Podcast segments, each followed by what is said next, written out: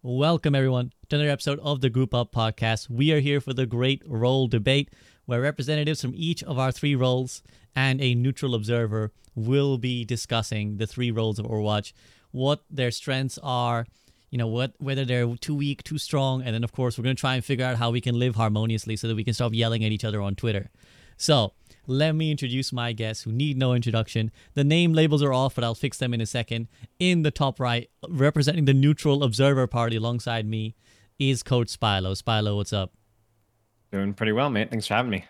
Awesome. In the bottom right, returning from his stint in the Great Tank podcast, although largely locking the Sombra these days, is Yep. Yeatle. Yeatle, what's up?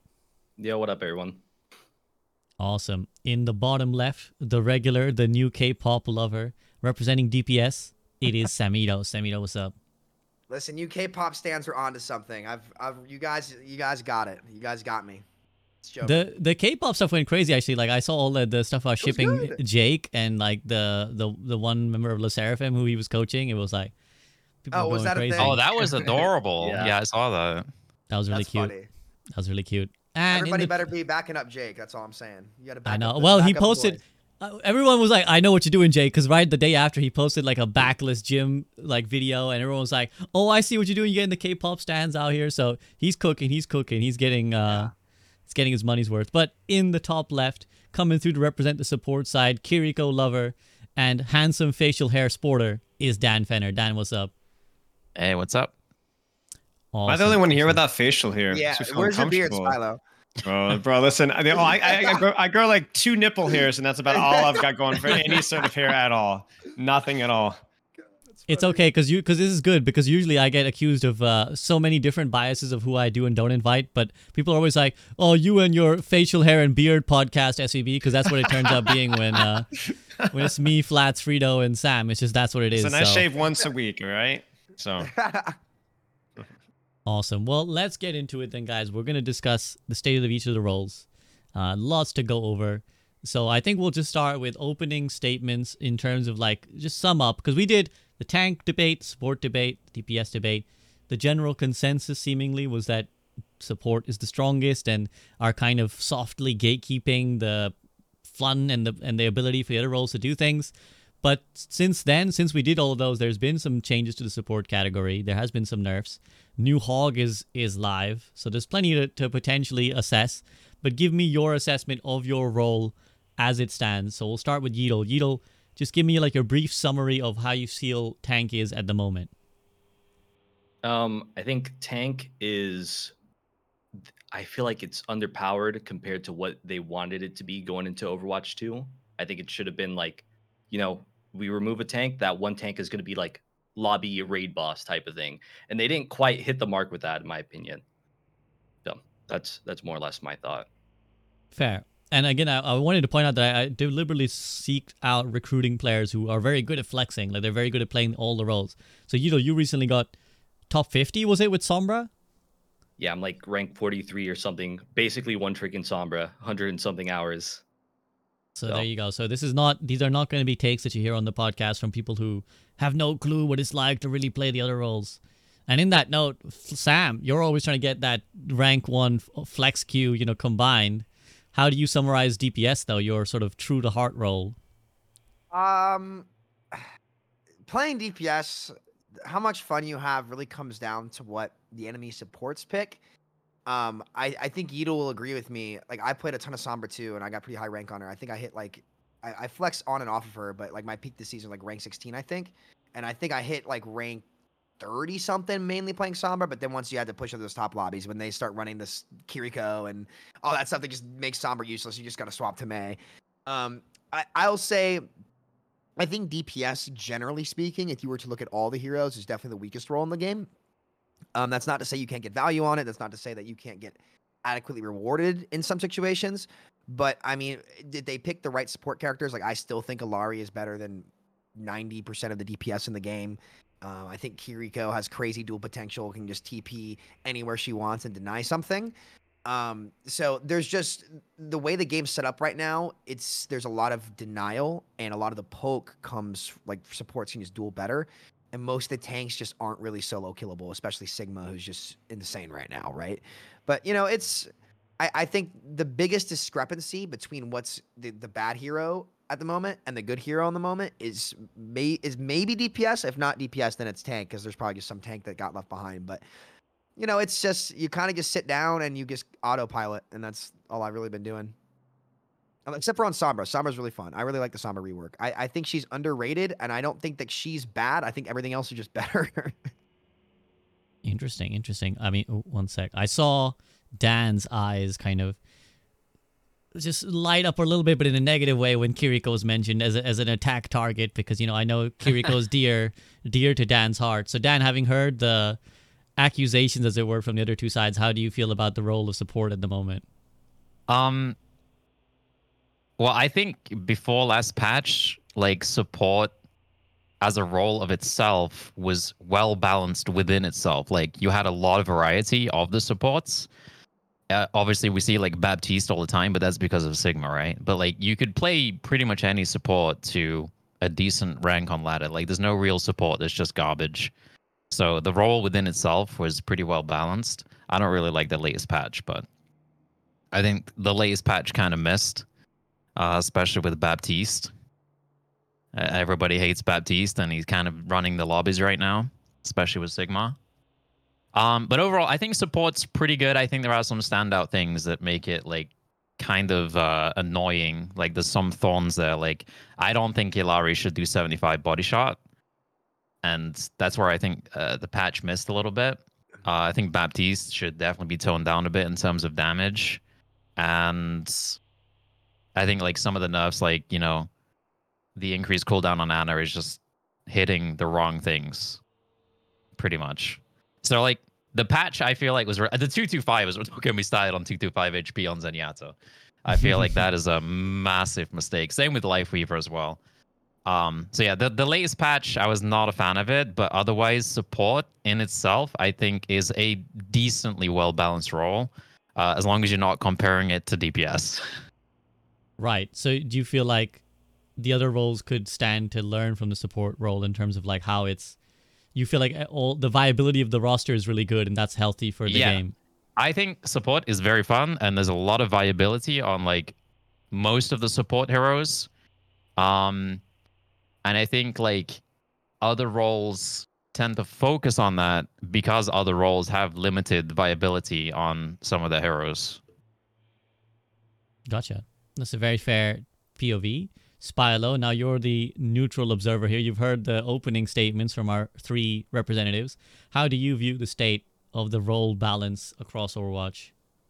Uh, I, I think we, I, I want to focus like as much as I can on like the systemic issues within the system without treading too deeply into the five v five, six v six debate. But uh, I do I do think that that's something that you know that needs to be not necessarily brought up, but does need to be touched on because I think if you look about like why is Sigma being played, like Daniel was saying, it's like well a lot of poke DPS are really really quite strong right now. All right, so then why are a lot of poke DPS really strong right now? Well, it's because the dive DPS are garbage are really really hard to play. So then why are the dive DPS really hard or garbage to play? And then it goes well back to like Illari, the strength of Baptiste, and so then you address those things. Like for example, like Daniel was saying, the 75 damage body shot in Illari, that's what needs to be changed.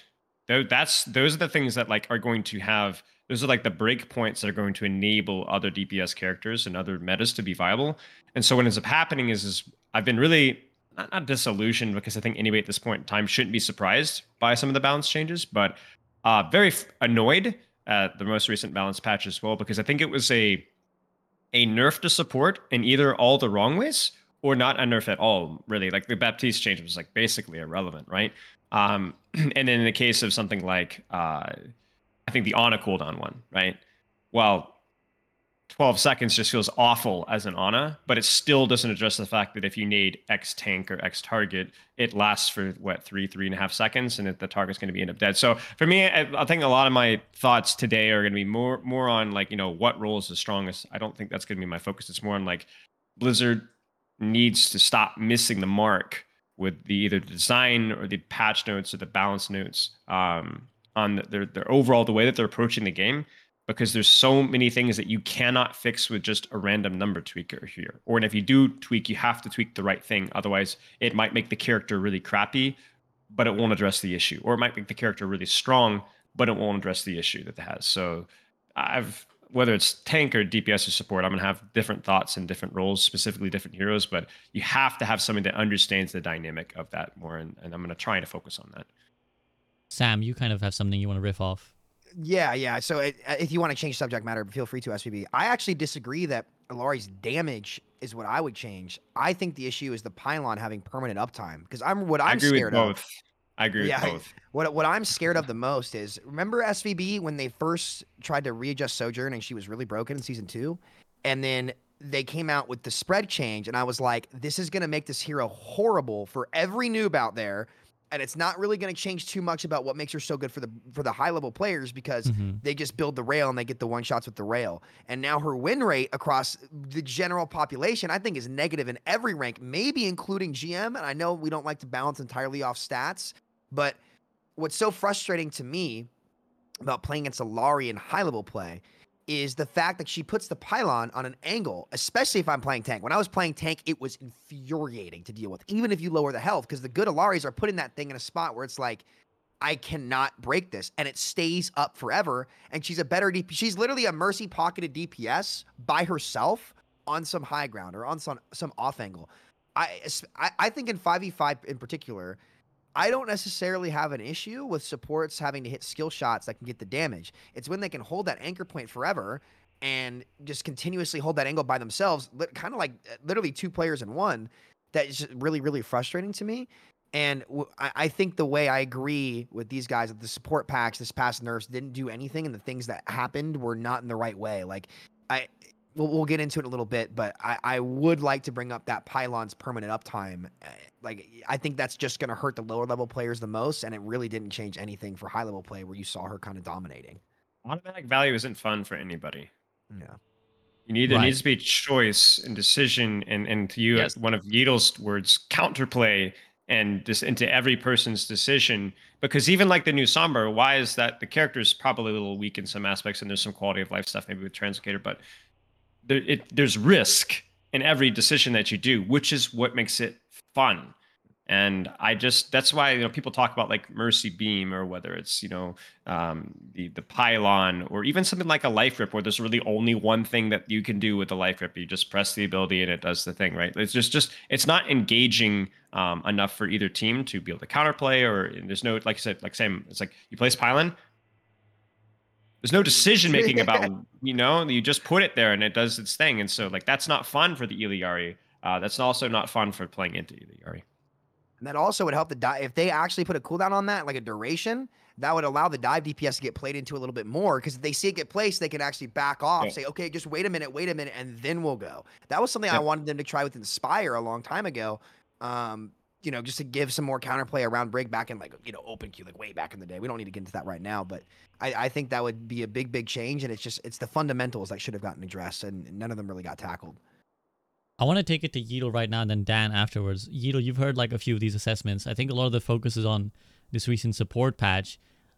Do you Hmm. agree, first of all, that they kind of missed the mark on addressing what needs to be addressed, and what do you think needs to be addressed? Yeah, I think um, definitely they kind of played it safe with the this patch. I feel like they might just do another patch next season nerfing supports, but maybe I'm wrong. I, I like the direction they went with Zenyatta in particular, because I think it's the first time that they've ever done like some kind of fundamental change that actually adds counterplay. A- And by that I mean like the Discord, now when it's applied to somebody, you can actually line aside it and basically th- there's counterplay for the tank if you just get discord immediately so I, I think i like that and i wish they'd do that more for more supports um, but as for Illari, despite like playing her a lot, I feel like I don't have too much of an opinion. I'm not really sure. I think playing against it, it would be nice if killing Pylon was a bit more punishing for the Illari player, but they did just recently change the cooldown. So yeah, I, I don't have a super strong opinion other than I think they're going to go with another wave of nerfs, and they just played it safe with like the Kiriko nerf and the D.Va buff because they got new skins. That's just what I'm thinking. I think they just did it because new skins, but who knows? Hello, guys. SVB here, and the Group Up podcast is back. And I'd like to take just 30 seconds of your time to talk to you about two quick things. Firstly, Patreon. If you enjoy the content, then please do consider supporting directly because Patreon takes only about 10% of the money you give, where YouTube and Twitch take 40 and 50% respectively. So if you'd like to support the podcast, then that is the best way to do so. Secondly, if you're someone who enjoys video essays or detailed analysis of movies, TV, or anime, then please do check out my second channel, The Soak, where I'll be making videos about those kind of topics much more frequently, and where a lot of my attention will go beyond just Overwatch. It would mean the absolute world to me if you guys would check it out, but that's it for now. Let's head back to the discussion. So just before we move on from you, because I do want to hear your deeper thoughts as well. I, I know Sam and Spilo will need no incentive to go, and I love that about them. But Yeatle, you know, I want to coax out some more from you too. Sure. Like, do you what do you view as it? Do you view there being a fundamental problem in support, and like, what what do you think is the thing that like does it frustrate you as a tank or as, as a DPS player? Hmm. Um, mostly, I think. Well, my beef was with Zenyatta previously, but like I said, they just introduced counterplay with his Discord, and I think that's great. I played against it, and there- there's actually some skill matchup to just dodging the Discord orb, then engaging. Um, but I think like Ana might still be a problem, and it's going to become more obvious as more people start playing Hog or when Mauga gets introduced, just because like that anti nade is kind of crazy. Um, obviously, she's not the only problem, but I, I think she's a that's a key example of just like why is a tank getting countered by one support? You know, why why is there so much like I, I think that's the main problem with tanks in Overwatch. It just feels like it's so easy to get countered by one character. And I think they need to do less of that somehow. Maybe maybe a, a, healing reduction on anti-nade, which is like a super popular thing said. I think that would actually it wouldn't completely add counterplay, but at least it's not like a death sentence for the shieldless, matrixless tanks. I So think. we'll we'll we'll definitely get into that because obviously the hog section we'll have to have a good discussion because that is dominating the topic right now, and I think it brings up the Ana thing brings up a good point. But I want to take it to Dan now. Dan, you've kind of heard a few different things, you know, some Yeah. agreement, some disagreement about like Illari, for example, the Zenyatta change. Like you said, you said you kind of felt the the patch missed the mark in many ways. So what is it Yeah. that you would? You know, how do you respond to all of these, and what would you rather see them do? Well, I kind of agree with the uh like the lack of timings against Illari. I played a lot of Illari uh before the patch, by the way. Like I was pretty much just maining Illari. And now I'm just playing Kiriko again. Um the patch feels bad for Illari because the punishment, like the cooldown, is horrible. But that doesn't mean the pylon is bad. Like it still sits there forever. And like if you're trying to push into that, you're trying to poke into it, like it's just sat there just healing all the time so I kind of agree, and it kind of goes with the Zen thing. Like you've got the seven second Discord now. Like you have timings there to punish, and I think I agree. It should be the same with the pylon. It shouldn't be like you kill the pylon. Now it's a 16 second window to get in. And I think if you change the pylon to be like, oh, you throw it down, let's just throw out a number like four seconds. I don't know. Doesn't really matter. The point is you throw it out. Like it's not gonna it's gonna be more fun for the Illari because there's more decisions to make. There's more like buttons to press. Because one thing about Illari is she's pretty basic when you get down to it. Like she moves forward and she shoots and she puts a pylon up and then she moves back. Like there's not much constant decision making and button pressing. So I think it'd make it more fun for the Illari to have a cooldown that's faster and is punishable without like the massive 16 second downside because that's how I feel about Ana nade as well. Like now it's on 12 seconds. I feel like I'm just waiting forever. Like there's nothing I can do for 12 seconds. That's such a long amount of time in Overwatch. So like these long cooldowns don't feel good to play. Like you've got longer Suzu, you've got longer nade, you've got longer grip, longer cooldown on the pylon. It doesn't feel good when, you know, other characters have like six second cooldowns. So yeah, I like the Zen change. I think the pylon probably should have um yeah, a cooldown or a, a uptime, so you have to move it around more. Um I do not like the 225. I know Yeatle said he likes his end change, but he's talking about the Discord. I think 225 is a huge mistake for Overwatch. I think it really uh, is like a, a band aid kind of change to the heroes, and it just messes everything up. But I've been talking about that Zen change for a while. Like, it's really nice to have that on a cooldown. Because, again, without the cooldown, it feels kind of bad to play because you're just spamming mouse wheel a lot of the time, and that is just kind of a weird way to play the game. So, yeah, I mostly agree. I mostly agree with the the uptime and the cooldowns. Yeah, uh, I, I want to take it to Sam first. Sam, go ahead. A, lot of things to, to cover in their SVB. So I, I want to try to go one v or one v one, one by one here. um, One v one. starting with the Zen, I agree 100% on that fundamental change, and also something that kind of slipped under the radar that I, I, I assume Spilo probably picked up on. That Harmony Orb buff is a big deal. Two to five seconds on a, if you're playing a flanker or you're playing echo having a harmony orb on you for three additional seconds and all you have to do is peek your zen for one frame that give you way more mat flexibility on a hero. Tracer's not getting picked right now because Illari's just so good right? Um, but that was a big deal. And 225 people i was i was laughing when people were like zen got gutted. I'm like hold the phone here. At 225 and a five second harmony orb? I don't know about that. Um, then I, I really agree on the pylon too. And this is something that I brought up at the start of Overwatch 2 on this podcast, SVB, where support cooldowns should be lowered, but with less value, right? Because it doesn't like on the Ana nerfs. I love playing Ana. I, I cannot believe that Ana got nerfed harder than Illari, in my opinion. Than even well, the Weaver nerfs actually felt pretty impactful. I, like I played a lot of Weaver previously, and that five health and the grip cooldown like were really really noticeable. Um, but even BAP too, I, I just could not believe that Ana got those nerfs, and uh, this really comes down to the support passive. Uh, it's I'd like to talk about role passives at some point because the support passive is so much better, and as time has gone on and it's gotten better, and people have learned over the over the year how to maximize and just get constant value out of that passive. What ends up happening is cooldowns like nade constantly get dumped into the solo tank. Cooldowns like sleep can just get tossed out, right? I don't think Ana's a problem. I think the support passive is just making it so that she never has to use those cooldowns on herself. And so what you end up ha- doing is you raise the cooldown, you nerf the nerf how good it is, you raise the cooldown again, you nerf how good it is. And for the Ana players out there, like I love playing Ana. She's one of my favorite heroes in the game. The hero just starts to feel really, really miserable. And that's the Goldilocks zone that they need to hit and in my opinion, this is why you need to change things fundamentally. I think if Nade continues to be a problem, you can reduce that cooldown again and maybe mitigate a certain amount of healing. But I am shocked that the ability that people kind of point to the most when it comes to supports is anti-nade when Suzu's in the game, when Immortality Field's in the game, when Life Grip's in the game, right? Where Kiriko can TP through walls and just cleanse anybody without line of sight, which is a I, am shocked nobody's brought that up yet. Where I think an easy nerf to Kiriko that wouldn't dumpster the hero and keep raising the cooldown of Suzu. Hey, maybe she should have to have line of sight on the target that she's teleporting to instead of going through walls constantly and denying duels where it feels like as a DPS player when you're taking that duel. Oh, their Kiri goes across the map and didn't even have to position to be in a place to be ready, anticipating that duel as a DPS, right? Just, just stuff like that, and I, I kind of went down a, a, rabbit hole there. No, um, I appreciate it. A lot of, a lot of meaningful. That was it. This hurts, says Dan. you want to feedback real quick? I'll just say it, that it would be um, a big nerf to Kiri. I know, I know, but it would make it feel a lot better for a DPS player going up against Suzu. Right. I mean, if you removed the ability to TP through walls, you would definitely need some big compensation somewhere else.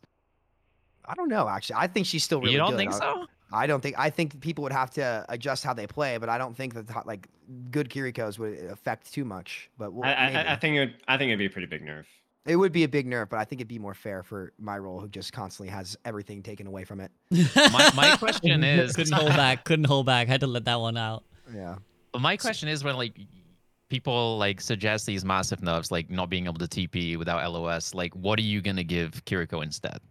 She's the one of the best heroes in the game. She doesn't need anything else. Her win rate's garbage though. That's the thing. It's like the thing is, is like you have to always have you always have to debate between what feels really bad versus is a character objectively strong, and try to bring both in line with each other. Yeah. Like no mm-hmm. nobody's gonna care if Roadhog is never played again because everybody freaking hates Roadhog, right? So that's a problem because Roadhog will have a terrible win rate, but nobody likes Roadhog. Why don't we make Roadhog better and less awful to play versus? Like that should be the goal. I feel like for every character. It's like we should buff Kiriko in some way, shape, or form but not in ways that make people feel terrible or I'm, not I'm in ways that have no counterplay. Nerfs that came in. There were what did they or, or, or redist, redistributions? Didn't they change one shot combo? Dan will know this. Dan will know this off by Dan, heart. What did they change about right Kiri? from the beginning, like the absolute beginning? She got the she got two ult nerfs. She had the three x, uh, three hundred percent cooldown d- decrease yeah. mm-hmm. to two hundred percent. Uh, she got like some percentage on building the ult. I think it was like twenty percent or something. It was too fast before, honestly. Um, and she got the, the she got the kunai change, like higher body shot and a lower crit multiplier, which I think is mostly to help out like lower level players because they're gonna hit more body shots. Um, she got ammo buff, right, from twelve to fifteen. Yeah, I think she got an ammo buff. They changed she's had Suzu a few so like changes with like the speed of the kunais and the speed of the heal. She's had like three of those. It's actually really annoying. Um, but mm-hmm. basically, it's changed it from like one kunai, one heal to two kunais, one heal, being optimal. Um, They Which changed actually, Suzu so that it didn't boop, but it gave extra heal Yeah, that- for. yeah, I remember that clip. Yeah, Yeah, that's right. yeah. map by Suzu on Lijiang. Yeah, yeah, yeah, bro, that was honest- traumatic. now that I now that I think about it, now that like the optimal is kunai kunai heal instead of kunai heal, like having those two kunais to be optimal is probably a little bit worse for the game because you have that chance to just like own someone so fast. Like you've got such a fast attack speed on the kunai now that like it's so hard to react to the double headshot. So like previously you, you just throw one kunai and then heal like as the optimal play, but now you're throwing two, so you have that chance to just like insta gib someone accidentally as they peek around a corner. So like, if you change the optimal back to kunai heal instead of kunai kunai heal, like that would be a way that you could like take away the insane one shot, basically one shot, because like you can't react to it, and then then you could maybe think about changing some other things. Right. I, I want to take it. So, you know, Sam mentioned the Ana thing. I really want to discuss the Ana thing specifically because I think that's something that it, I think there's like a few things that what ends up happening is, in, and it's not surprising that they're all in the support category, where it's like Discord Orb, Mercy Damage Boost, and Ana's cooldowns. What ends up happening is depending on what is currently in meta, people target their rage towards it. That you know, potentially it goes away for a while, and then for a while people don't talk about it.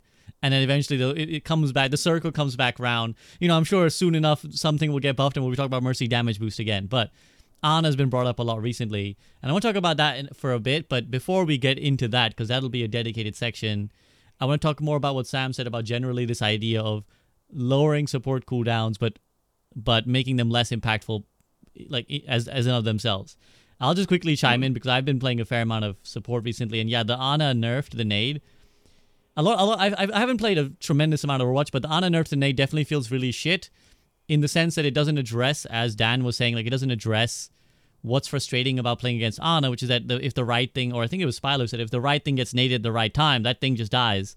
But as an Ana now, like I'm really disincentivized from trying to make a play, and I've it's almost like trying to incentivize you to like very greedily hold your nade forever because oh I might need it in X amount of time, especially if your other support is like not someone who's peeling. You're like shit. I, at any moment in time, this is my only way of peeling for myself. Realistically, the sleep as well now with how low it is and on the, the tanks. buff on that heal buff, by the way, the impact healing got gutted too over time. right, I'm exactly, mistaken. 0.16. And exactly. that feels terrible. It feels so bad. Right. And that's what you know. Go ahead. Sorry to cut you. off. No, no, that's, so that's exactly the point I was making. It just feels it feels like it's incentivizing the wrong things. Like th- this this isn't changing anything for anyone that makes anyone happier. It feels like right because you're still gonna get anti and still be at, mad on the receiving end, and on my end and on a player's end, you're gonna be like, well, I'm just a helpless like player if my support doesn't peel for me. And I feel like that is a, a- an increasing theme with some of these, especially when you talk about a cooldown being oppressive, right? So Kiriko, Suzu, BAP Immortality. When we talk about these cooldowns feeling oppressive, I really don't think that increasing the cooldown is a solution. It it just makes everyone less hmm. happy. It just makes both the receiving end and the and the player doing it feel less satisfied. So I take it to I think Spy, so uh, let's go to Spilo because I think you wanted to say something, Spilo. But how do you relate on this general idea of like, well, do we want support cooldowns to be more frequent but less impactful? I mean, I think Sam said it really well. I think more choices is better. You know, more counterplay, more choices, more opportunity to, to have impact and to do things. And, and to take it back really quickly to like the support passive, it's the things that just have automatic value that feel the most frustrating to play against. And that's why the support passive is so frustrating. It's not, it was intended to be a quality of life change that I think was really, really important. But it has now crossed the line clearly into something that has affected the balance of things. And so when we talk about something like Ana nade, right? The reason why Ana nade is something that is hit or miss, depending on who you talk to, is because if you're playing Roadhog or Junker Queen or even a Ramattra, right? Ana nade, what's your counterplay for that? Right? You don't have a counterplay for that, not a clear counterplay for that, right? Even a Winston bubble, it can be tricky, but like there- there's basically not as much counterplay. But if you're playing a D.Va, Reinhardt, there's a lot more counterplay involved. And so the problem is, is that you have, um, you know, maybe it's a fundamental issue with Nade. My suggestion has always been the duration on tanks needs to be lower. I see no reason for three seconds on a tank. That's just stupid to me. Um, but the point needs to be shorter cooldowns, more choices, more counterplay. And you can't fix that by changing the cooldown or increasing the cooldown. You decrease the frequency of that instance, but it still feels terrible. Uh, if they increased Hog hook duration to 10 seconds, right, the cooldown, it would still feel terrible for somebody to get hooked. Uh, if they increased Suzu to 25 seconds, it still would feel terrible. So for me, it should be less, slightly less impactful abilities that are not game changing, that have counterplay, and that are allow more frequent decisions. Um, and then they need to try to introduce through character design as well as ability design abilities that always have counterplay, right? Like we talked about on innate. I don't know that uh, if we're going to either we either need to stop making characters like Roadhog or Mauga, who you have zero way of playing around CDs and spam. They have nothing, right? Or we need to change the way that those tanks or the way that those abilities that those tanks struggle with the most. That's why you play Sigma because you don't have to worry. That's why I play Orisa or that's why I play Zarya because you don't have to worry about these abilities. But so there's so many tanks and DPS and supports that don't have ways of playing around those things, and that's the problem. Yeatle, I'm gonna take it to you as someone again who's who's shopped around the the hero roster plenty. Like, do you do you do you agree with this idea that like you know we kind of want the supports cooldowns not necessarily because that is often a frequent complaint, right? Oh, they're just this one ability is is doing way too much. And so, Yeah. do we do we do we think this is a viable solution potentially, or do you have one of your own? No, I, I 100% agree that um, I think more fundamental changes rather than just making the cooldown longer. Um, one example that I really like to use a lot is that Baptiste's immortality field. It's been hated since Overwatch 1. It's not like a new thing. Um, but it's also like a 25 second cooldown or something now, which is crazy. Why not instead of just making it a longer cooldown? How about you throw the lamp and it has a longer wind up time, like one second. That way, whoever's going to push in has a second to even either burn whoever's in it or just back up. Whereas right now it's kind of like instant value, which I think is a bit of the problem. But I, I think in that world, then you can make immortality feel like 15 seconds and maybe change like some other numbers on him to like balance things out. But I think the important part there is like you you introduce a little bit more skill for the Baptiste, right? Because he has to get a really good read on the situation to throw a lamp, and the lamp has to build up for like an extra second. And then you also introduce like a moment of, hey, am I going to keep pushing this or am I going to run away now because they're using lamp? And I think that's how they should approach more support heroes. And honestly, I think the balance team they're starting to move in that direction because, like I said earlier, with the, the Zenyatta Discord, or again, I, I kind of, I, I guess I'll mention Hog for a second. Um, his vape having like a meter rather than a one-time use gives him more of a chance to like outplay some abilities. That's true. That's true. So that's Can, that's can I interject what I'm with thinking. Lamp? Sure. Yeah, go go ahead. for it. what, what my, my mindset is, is not just introducing counterplay, but also giving more dynamic with how the ability is used, right? So, like for example, if you nerfed the role passive for support, but then buffed like the, the nade self healing, or even just left it on, just reduce the cooldown. So now, now Ana has to decide like, do I will I need nade for my own self, or will I need to be using it offensively?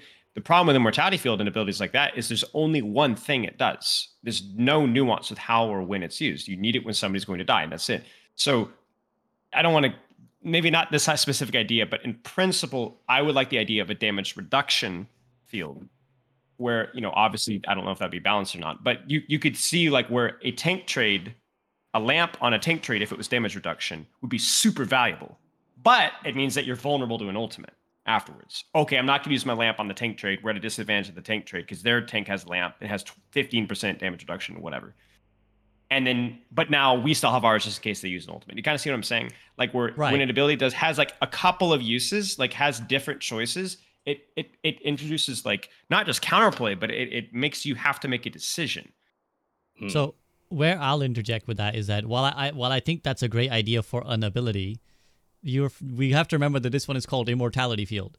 So yeah, of course. it has. I, I think the name like you know, damage the na- reduction field doesn't quite right, do it. You know? right. I think and it's I tied think- into the lore too. Right. This is like uh, That's this true. is where That's the true. hero design has to has to like come in somewhere, which is Agreed. because because a lot of the times over the years we've had these abilities that have been problematic, right? Immortality Field, Suzu as well, where the community are, or at least sections of the community are yelling like, please just change this fundamentally, right? Like change what it does fundamentally, and the devs have been resistant. And obviously the reason is that it's also a game that needs to be marketed and it needs to be like the, there Right. needs to be unique things about each hero that they can kind of sell. And I think obviously the resistance to changing something like that is that well, this is the ba- this is the the identity as they refer to, right? Same with Yeah, Hog. It's like course. well, we could remove the the hook, but then this is the identity of the hero. So obviously, I to guess it's more like the Yeah, go ahead. principle. It's like even if it's not in the Baptiste example, like just having that idea of Right. like let's not make abilities that only do one thing, and so they have to be unbelievably powerful at that one thing because they're useless. Like if Lamp isn't provide immortality field, there's nothing else it does. So of course it's going to have to be. And you can tweak the cooldown as long as you want it, but it's it's still going to be a frustrating ability to play with and against. Right, and I agree with that as well. I was thinking this as well. I was playing some BAP earlier today, and I was like, I actually really like immortality as a thing to be able to use to peek a sniper. Like when you can just throw it on the corner and like peek a sniper, because otherwise, again, the counterplay to one shots is very minimal. But then being able to do that as a support, where it's like there's a Widow Hanzo, and I'm like, I need to duel one, uh, you know, one or both of them right now. Yeah, here we go. Okay, now I can do something for my team. So I, I like the like as you said, it's the ability for it to be used for different things is always more dynamic and more engaging. And I think that's where I like Yeatle's idea as well. That like the wind up time makes it less of a bail bail jail like get out of jail free card, but it still has those uses of like I could still use it to peek a corner and I could still save a tank, but it has to be a bit more predicted. So I like the idea. I want to take it to Dan though. Before we get again, we're gonna get into specifics now, but the last general big picture idea, Dan, on like all, all the things you've heard. Is there anything you kind of wanted Well, to express? For lamp, I think one of the big issues is that you can put it behind the corner, and then it's just like way stronger than it is in the open. Because Right. like the scenario you're talking about is like, I'm going to throw it down, I'm going to peek this widow. Well, it's just behind the corner. She can't actively do anything other than back off. What I think a better scenario is you throw immortality, and the widow can shoot it. So she has to change targets and then come back to you, which I think is the good idea with immortality. Like it's a good idea to have target switching in the game, right? Like we throw immortality, people have to switch targets and then switch back. That is a good skill mechanic. Problem is you throw immortality lamp and it's behind the corner. You can't shoot it. So like I don't know how you change it, but you know, if it had like a wider radius to cover the entire radius, just some way of like someone actually being able to shoot it would be very like a, a very healthy change to lamp. Because I think a lot of the super strong scenarios for lamp is when it's just hidden behind the corner. Sure, totally fair point, Sam. What's really fun, two, two things. One, I actually have preached about damage reduction field for years too. I, I think it would be an easy solution for it, and I agree with Spilo 100%. But Daniel, you're going to get a good kick out of what I was about to say. Oh god. The suggestion I was about to make was actually the opposite of what you just said, in that I wonder how LAMP would work if it would be less frustrating. If in one of the big things I think Nate actually brought up way back in the day, SVB, was our, our buddy Nate Sin, for those of you who, who don't know. Um, he he's now gone off in his own little world for for content creation. He's been doing great. So shout out to Nateson. Um, but he- that was he hated the target switching, and so did I. So what if by shooting the target that is immortality, like hit by immortality field, it does a certain amount of damage to the drone without actually um breaking it. And I haven't really put too much thought into that. I think it'd be interesting. I think the easier thing would be Wait, wait, say that again? field. So like for example, say that that that drone is on the other side of the corner, right? Yeah. And there's a soldier shooting from it, right? And you're on uh you're on Hanzo, right? And you shoot the soldier. Any damage that I don't know how it would work. Maybe maybe Like overshield almost. Oh, over. Yeah, yeah. So like, if if you get him under that 50 health, that additional damage at a certain percentage, or maybe 100 percent, whatever it may be, goes to the immortality field, Oh, okay. and it's not just nothing, right? I'm not sure how that would work because again, that would stop the target. Just something I was thinking about, and I was gonna bring it up today. I was curious how people, what people thought about I- that. If that's all I don't mind that idea. Um, I'm curious why you dislike the target switching though. I feel like that's good for the game. Like it's like a skill increase, right? No, just it makes my job harder for what looking down and pressing E. Like you know, it's not like like the amount But I'm of talking effort. about like against it, right? Wh- What do you mean? Like you're saying, like from my Like, if perspective, going up you're- against immortality field? Yeah, yeah. If you're a DPS and like you're you're fighting BAP and then you have to shoot the lamp and then you have to shoot BAP, isn't that good for the game because you have to target no, switch? It's it's annoying. It's it's annoying. 'cause It, it, it could be, but it depends. Oh, is that me? Have to do anything other than use the Oh, ability on I, I got cut off. I missed Oh, what you you. I said. think, I did- I, I also- did I think, well. I I think think Discord, did. Discord might have had a Discord just moment. Yeah, it was weird. Yeah, yeah, Yeah, yeah. go ahead. So it's it's about what he actually does to make me do that, right? Like for example, say that it's a two players there, right? And another threat comes in my face that I have to address. Like Mm. that other player had to make a ton of decisions to actually shoot me. They had to execute, they had to do something, right? But the drone automatically does that no matter what I do, right? So it's I'm no matter what I'm doing as a player, I'm answering to the power of that. I, I think if I think if there was a different kind of setup to it, it would be less frustrating and it can make the game more difficult and add more decisions, right? But it's forcing me to change. uh, Actually, I don't even think I am making a decision there. I think I have no choice but to shoot that drone. Um, so maybe I need to work on how I can elaborate that point a little bit better. I- but Yeah, so I, I have a different view. I feel like those kind of target switches are actually kind of interesting and skillful for the game. I do get what you're saying, but like it's the only option. So like now I'm thinking like you know what if it was just a damage reduction and then you have like Mhm. that and choice you that have oh to choose between is Yeah, it yeah, yeah. worth it to See, now shoot this that- guy yeah, like or break the drone first, right? Yeah, and that's yeah. why I like the idea of a damage yeah I do like that. But Maybe it's- the overhealth is like maybe the overhealth or shield or whatever damage is, is a larger Mhm. percentage, but the lamp itself has a smaller HP pool. So if you do switch target, Oh, Discord might have had a moment again, gamers. Wait up. Sorry, apologize for those listening. With Discord is seemingly like everything else is fine. Discord Oh, line. we we're back. We're Nope. back. Okay, We're back. We're yeah. back. We're back. We're Okay. back. Good. Okay. I I was saying that like maybe the overshield or overhealth granted is greater than the, the lamp health. So if you swap targets to the lamp, you're Right, I like that. it. If you can't Yeah. swap targets, then you can burn through. Yeah, that decision that that I would be much more okay with, and that's like my Mm. big frustration with drone is like I didn't feel like as a DPS player, and again, this is why I feel like my the DPS role has just been the weakest role in the game. For aside from one or two choice characters like Echo and Overwatch One, who could copy the other roles, right, and doesn't have to play by the rules, and copy was so so strong in in the latter half. It it just seems like overrides have been constantly given to like other characters or other roles, and I the hard part is because I, I like playing support too, right? You don't want to completely remove that from support, like it feels like has happened with Ana, where her cooldown is so so high now, right? Yeah.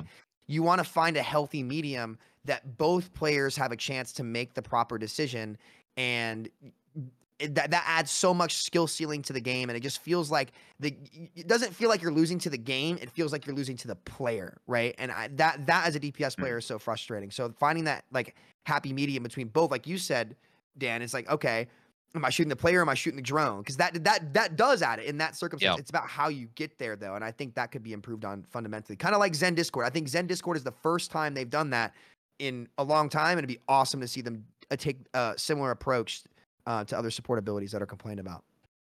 Yeah, I just want to take a moment here to appreciate that this is why I like hosting the podcast. That I can bring together people with cool ideas, and we saw in real time kind of an idea get thrown out, suggestions, counter suggestions, iteration. Okay, well, what if we did that? and Then we did this.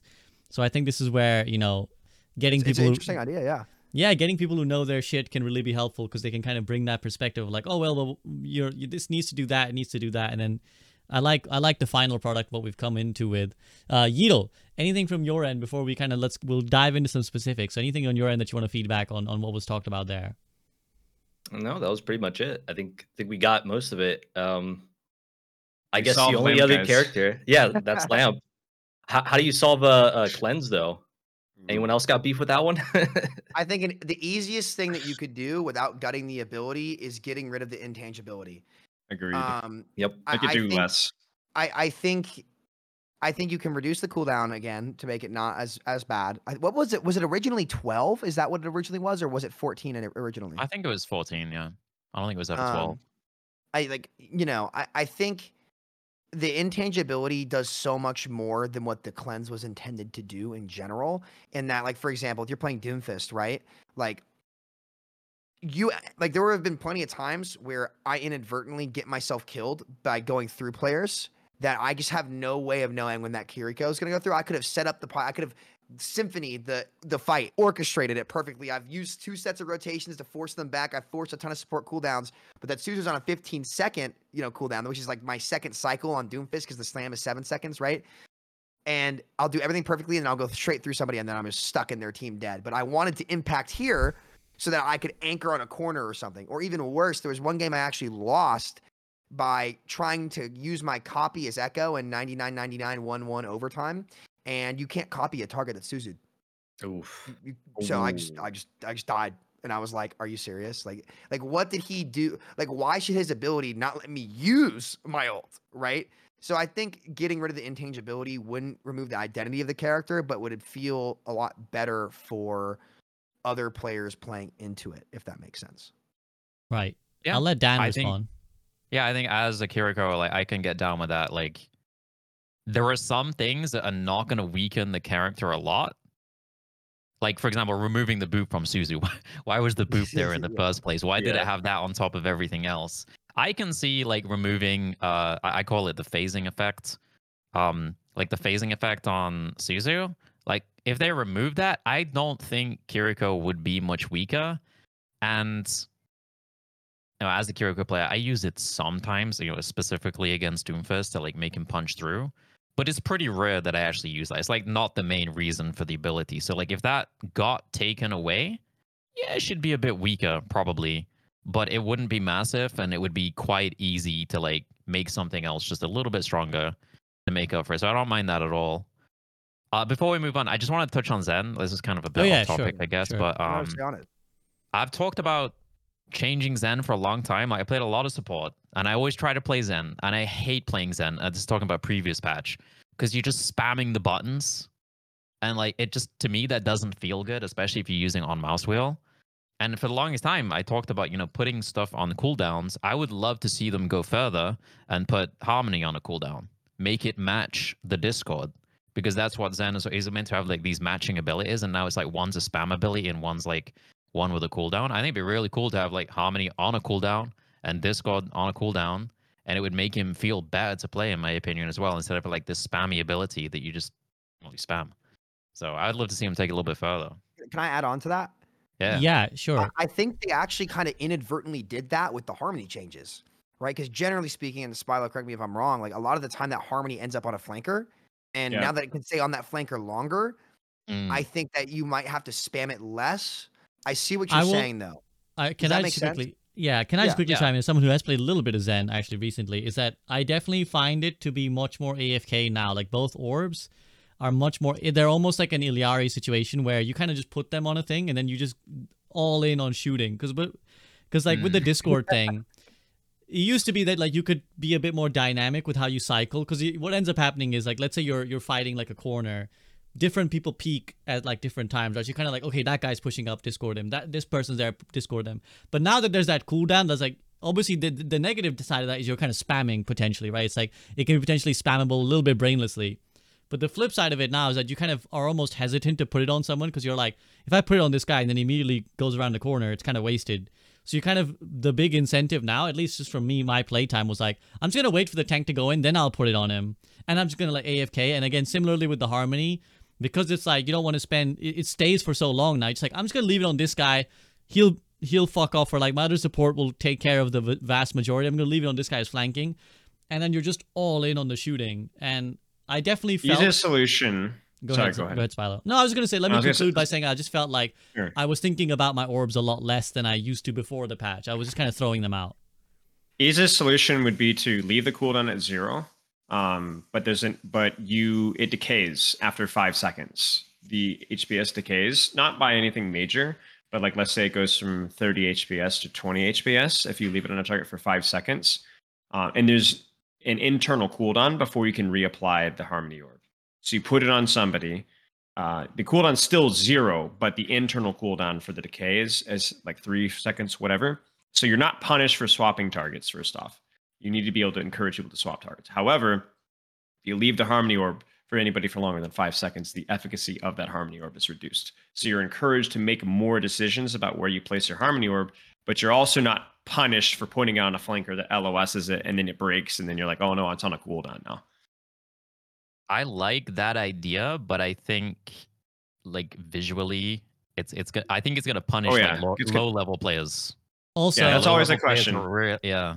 Al- Also, the two things to add to that as well. They did the degenerate thing before, because I was a big fan of the degenerate degeneracy. I don't know a better way to say, it. but like I, I remember in Overwatch One, I was like, "Let- "What about Mercy having a beam degeneration?" They tried that with her Oh. healing, and they were like, "No, we don't like this." Was- And was also complicated PTR? I don't remember that. They tried it just now when they were changing a bunch of Mercy stuff, where they were like, I can't remember when it was, but they definitely tried it, and they were like, "It's not, it doesn't feel good." And were then you talking about the season two changes where like they were above half health? They were Right. like, right, Oh. yes. So and it's like it does was, less. That was so broken. was That was busted. so broken. Right, and it's Uh, like what I would does- say then is have and it's the other thing just to be like it's complicated what the devs would say right oh it's too Yeah, yeah, complicated yeah. to explain to a player Yeah.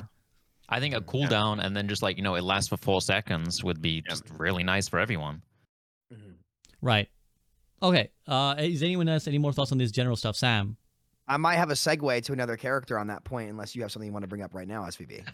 Well, I'm just gonna take You us go over to I'm going Hog too. I'm going too uh, hard on support. Yeah, yeah. Take it. You take it. Yeah, I'm let's go to Hog now because we've spoke we've spoken a lot directly about supports, and obviously this is this is supposed to discuss the you know all three roles, and I and I recognize that you know we kind of all feel like the support cooldowns are perhaps the most central thing in the game right now that kind of dictate a lot of the fights and how they go. So it's it's worthwhile talking about them.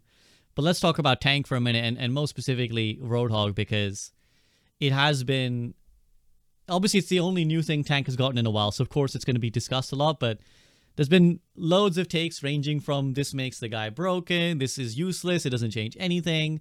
Some people are somewhere in between. Yeah i saw like a lot of the roadhog mains are quite happy. Six said he was quite happy with the changes so and actually nate's son that samito brought up earlier he was saying i like this change like i oh and actually he was disliking the change but frito liked the change frito was like Nathan said, I don't like this change because me as a hog main, I had gotten down the right click distance, so it was like that was my skill.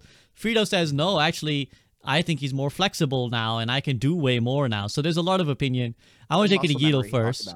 Yes, the most. I want to take it to Yeatle first as the, as the resident tank representative. Yeatle, thoughts on the Pigpen Roadhog new iteration? Yeah, I think uh, new Roadhog is like 100% better than old Hog in terms of like his ability to do things. I think a lot of uh, longtime Roadhog players won't be happy for because like I think the the fantasy for Roadhog is just hit the hook, get the one shot, and I think that's something that longtime Hog players will always want. And so you can kind of do something like that with like Pigpen, throw it down, set up, hook, pull him into it. But I think that's like his main gimmick as a tank. Like it's his ability to just hook someone and then pop them. Also, sometimes he just counters other tanks like Winston, where he just holds mouse one on them. But um, overall, I think they did buff him, but I I still think they they kind of missed with it because like it's them trying to get the middle ground of giving him you know that one shot, but also trying to make him generally more useful. So I feel like I feel like they got to choose one or the other. Either completely rework him so he's not that one shot tank anymore, or just give him the one shot and make that his thing. Because I think that's the reason why people play him. But overall, I think I think uh, good changes. I like the vape. I think vape's good now that you can just use it more flexibly. I've noticed that like versus a Reinhardt matchup, if I get pinned or something mid vape or a bunch of things, if I get stunned, I can just vape again, which is it's nice to have because if you don't have that vape and you're you're cut out of it, you're kind of screwed. So Yeah, the hog changes are one area where I was left a little bit confused because a lot of the discussion in the talk that Alec had with with Boger and Six was that oh we wanted to make Roadhog more team based or something. Like that was like a lot of what they kept saying. We wanted to make him uh, play with his team more, and I don't see remotely how this does that. And I, I have felt that confusion with sometimes when they've changed things where they'll say we want this to be the goal, and the the result isn't the goal. So Mm. in many ways, I feel like this doesn't change too much about Roadhog other than just kind of move some things around. But it doesn't necessarily remove the frustration of Roadhog players. Uh, I'm curious if let's a- a- any of you guys agree. But Sam, let's go to you first. Uh, I have an alley oop for Spilo because I know what his take's going to be. I, there, there's a couple. there's a couple things that I want to bring up here. I, I think KarQ's tweet summarized it best. Where I, I got a good kick out of this, where he said, "B- "Bottom line is basically nobody knows what they want with this character, and Oh no, Discord again. Apologies, guys. Discord is borking once more. One well. here's I- and I go. think my oh, are we Discord good? bork. We're- Discord Yeah, yeah, we cut you off for the last 10 seconds. last, last ten seconds. Oh just no, no, just we got we Yeah, got the you starting KarQ's tweet. You were starting KarQ's tweet. Okay, yeah. So I, I think what made that my favorite part about uh, Twitter was was KarQ's tweet where he just said nobody knows what they actually want. Right? You're having so many different takes out there, which is why I waited on mine because I wanted to kind of see where his power level was. I think I was right on his power level in that. As of right now, if this hog came out compared to the other hog, I actually think the other hog was better because of that heal buff we talked about on the previous group up that I was on with. Like that heal Nate, like after completing the heal, getting a heal buff for free was really, really good. He's definitely a little bit more versatile now. I think Pigpen is a fun ability. I think it's lore accurate. I'm going to be uh, queuing with my East Coast buddies playing Hog Junkrat, playing the lore, lore comp, uh, especially watch out for Junkertown, right? Um, now, did it achieve their mission of making Hog more team oriented? No. It's it, it's it's it's the same counters, it's the same thing, and the reality is if he's going to solo tank, that identity, like you can try to mitigate it, but I saw I put a clip of Dirt playing in the scrims in group up last night, and it's just, you know, he just gets ulted, slapped, you know, the, the whole thing, and just gets absolutely floored by like a sig comp, right? Um, and I just saw it was really funny because I was like, look, as long as you're solo tanking, there's a character like Hog, he's it's the strat is just gonna be dump, dump, dump, dump, dump, dump into him in a 5v5 role lock environment specifically. In open queue, which I've actually been playing a little bit recently, which has been surprisingly fun. I can't believe I'm saying this. I've actually like it was it was a different game. It was it was it was very, very it was a weird feeling that I'll have to keep playing with to see if I actually like it or not. Um, but I, I don't really think that it accomplished the mission. I think it's better from an ability standpoint and uh, but they'll have to tweak like obviously they're going to buff breather but if you let him spam breather and he becomes unkillable and he becomes really good the game is miserable right?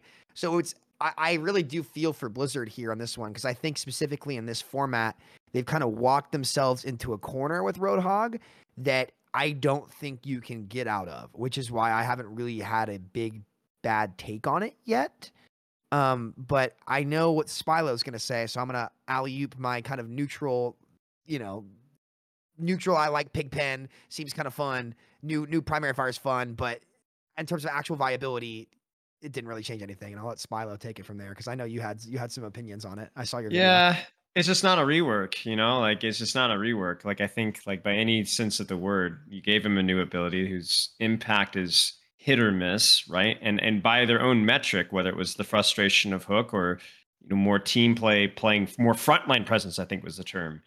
No, it, it it doesn't do that. Like pick an ability that you throw in the floor in the front line is not frontline presence where it's immediately broken. Like I think in theory, Pigpen could have or provide frontline presence, but it just doesn't.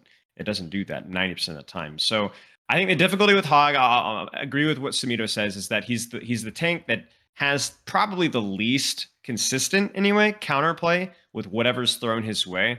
So I always like to talk about like how you know other tanks should and can and need counterplay with people focusing down whether it's matrix or shield or mobility or something. Hog doesn't have any of that, and Hog still doesn't have any of that. So he's it's very rewarding to put all of your resources into Roadhog, and it will always be rewarding unless he becomes so unkillable through these vape changes or whatever, that then now it feels terrible for the other side as well. Um, I, I do think that Hog is almost as close to a fundamentally flawed character, and I think, like we were talking about the KarQ tweet, we need to find out what do we want this character to do. Like, what is the purpose of Roadhog? Do we want him to be the one-shot guy? This is the Cheats character. Are we comfortable with him just being, you know, a not great character, kind of niche, kind of cheesy? The the OTPs in East Coast will still use them. In which case, then why are we reworking this character? Why do we devote however many developer resources to doing nothing? Nothing like nothing. He he he has a little bit more dynamic. The and the I like the vape changes for sure, but like Sombra's change, while still has still needs a little bit of work, but at least change the character. What made most frustrating about the character and overall alleviated some of the some of the frustration. Definitely introduced some new issues, but mostly was I think it, I would rather play against new Sombra than old Sombra, personally, and I would rather play new Sombra than old Sombra, and and she's more viable in more situations as well. That's what a rework does. Is it it keeps aspects of the characters still intact, but improves their dynamics, removes some of the crappy things about them, playing versus them, and removes some of the crappy things playing as them. I know not everyone will agree with that, the Sombra rework, but that was my take. That's why I liked it. Roadhog doesn't do that. I think Roadhog doesn't do that. I think Roadhog still struggles what he did in Overwatch or in previous re- iterations. And whether he's better or worse, I'm honestly not too sure. I don't really think it matters, to be honest with you. Because if he's if he's not strong, then we can always tweak some numbers here and there, right? But number tweaks aren't going to fix this. I don't think. I just don't think they're going to fix it.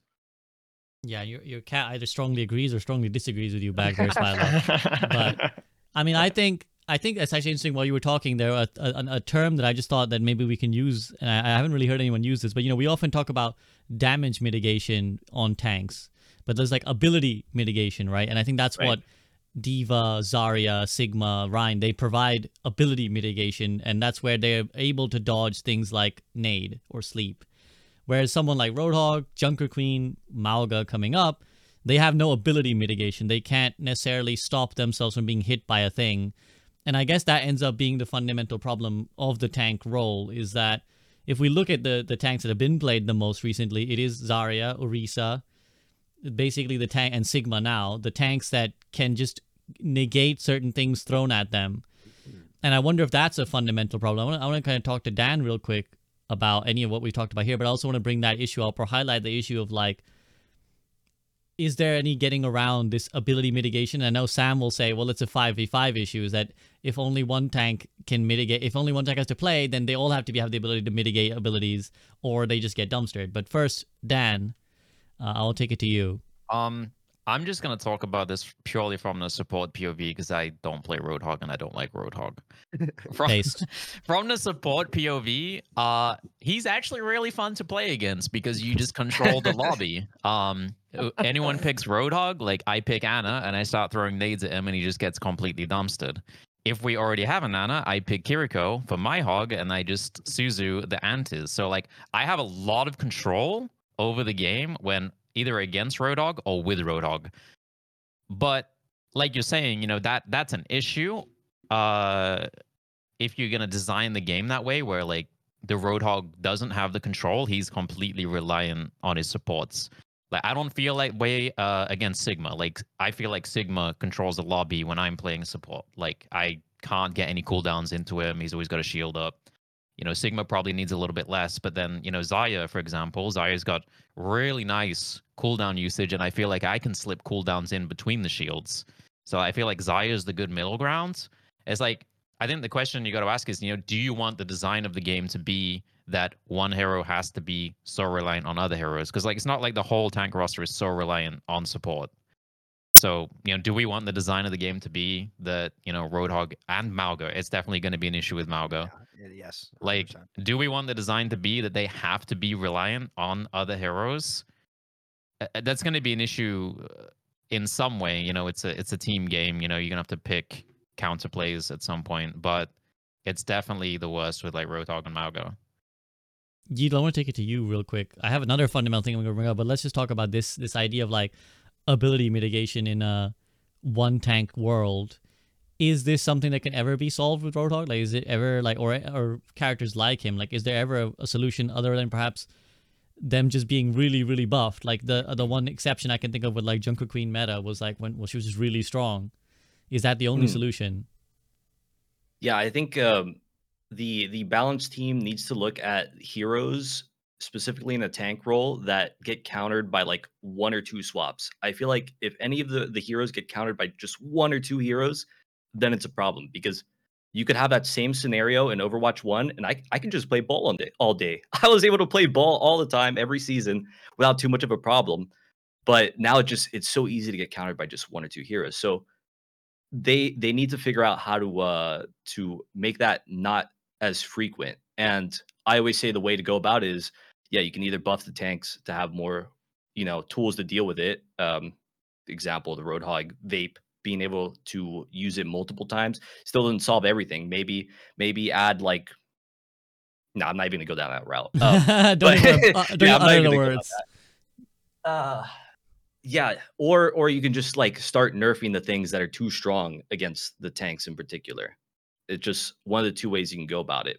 But right now i think again my, mostly on my hit list is just immortality fields immortalities and Hit ana that's it mm-hmm. those are my main beefs as a tank player I think So there's like three ways to approach it. Sorry. Skylar. Go ahead. Oh, I was gonna say you, you need to introduce counterplay by giving the tank character the ability to outplay things like like I said, the Sigmas, the Zarya's. I mean, honestly, even Winston, like Winston has jump, Winston has bubble, like Winston maybe struggles with like a bastion or whatever, but you you can play around sleep and nade and, and CC and and there if we have Mauga and Roadhog in their current state, I say Mauga, but you know, they don't have that level of counterplay, which I think is a fundamental flaw with the design.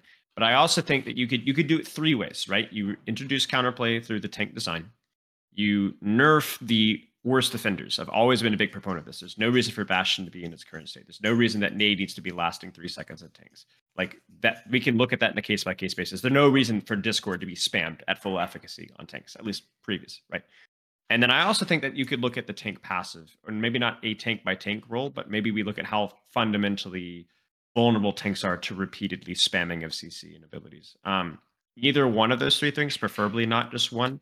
Um, but I, I think that's those are one of those solutions, if not all of them, are something we should be looking at. Because it's not just Ana. it's not just Ana. I mean, the clip, even Samito, that you, or the the one from the Sigma comp, there was no Ana there. It was Mei and you know Sigma and even just Oh, Baptiste, so there wasn't right? even an Ana. Oh, there Oh, wasn't an Ana, right? There was no Ana, and this Roadhog freaking feels awful. He got nanted by his Ana. That's the only reason he yeah, lived that's what it was. Yeah, so it's like obviously Ana is one of the worst defenders, if not the worst defender. But it, it's not. People talk about like, oh, we need to nerf and nerf I agree with the nade duration thing, but it's there's so much more. That's part of that problem. And I also think Roadhog's design, like I said, falls partly in blame mm. as well. Yeah, SVB. Um, remember when everybody said 5v5 role lock was easier to balance? Look at how long the list is c- of these things. you had to go there. I'm just gonna say, I know I am because this is the easiest solution. The reality is, like, look, the, the reality is the amount of changes that you might get things to work on to that has to be changed for a character like Mauga, a character like Roadhog, to like find their play style in the role lock format specifically. OpenQ also solves this, by the way, which is I'm really scared that I might end up becoming a Nateson and being like, "Open OpenQ might be the answer right? Because again, like, I, and this is something I like. To be fair, I'm gonna have to put a lot more thought into before I really go down this path because I didn't really ever sit down and think about how different 6v6 role lock, 5v5 role lock, and 6v6 open queue and 5v5 open queue would be. So I don't. I, I really need to think about that before I really come to a distinct conclusion. But here's what I can say without a doubt about 5v5 role lock. It is much harder to balance this. There are way easy. There, are, it's much more difficult to get to this solution. And SVB, here, here's my take, and I'm just gonna say it. You ever heard the joke about the guy who swam, was swimming across the English Channel, and there was like it's a, it's some joke where he's like, "Yeah, I got halfway there and I couldn't finish, so I swam back." Right? we're not at the halfway point yet for 5v5 role lock. I'm just gonna throw that out there. I don't even think we're at the halfway point because it's a year in. Mauga's about to come out, and he's just as vulnerable as Roadhog is, right? So unless that character has no flaws or no weaknesses, where does it end up stopping? How much of the rest of the game do you have to change to just make one new character be able to get picked and be somewhat fun and rewarding? Right. So I don't think there's an answer for this. I, that, that's just been my opinion on this. I don't think there's a way around getting Hog to fit into this without like literally completely destroying the character's identity. And like Spilo said, you know, in, in that one clip I showed that I linked, which was pretty funny, there wasn't even an Ana. How many characters have to get completely changed just to maintain the identities of the characters in this format that forces that tank to just get counterpick, counterpick, counterpick, counterpick, counterpicked? And it's the easiest way to play the game, right? Like Edo said, you can play ball all day in Overwatch 1. Even when Brig and Bap were still super, super strong, c- counters into them. Like, can you say the same thing now? I mean, it's probably, you- maybe you can, but it's a bit harder depending on the map. But if you had another tank to fill that spot for you, or just some other kind of comp that you could run, you had a better chance. So, you know, I, I just want to point out that we're a year in of the past a year and we're still running into the same problems and it's an it's a recursive loop and it's going to keep being like that for the rest of the game's history as long as it's in this format So I, I'm gonna bring up two things, two like big picture philosophical ideas to kind of vibe off of what you're saying there, Sam. And I appreciate the passion you always bring with this. I've noticed there's a strong six v six crew that have rallied around you now. They always come out there was like Sam's our man, six v six, let's go. And there's two things I'll say. it's fun I think I think the first thing is that I, I as you know, I'm as big a hater of the counter swapping as there was. Like I maybe the first hater, like you know, I was like right from the go, I was like, this is not something we want.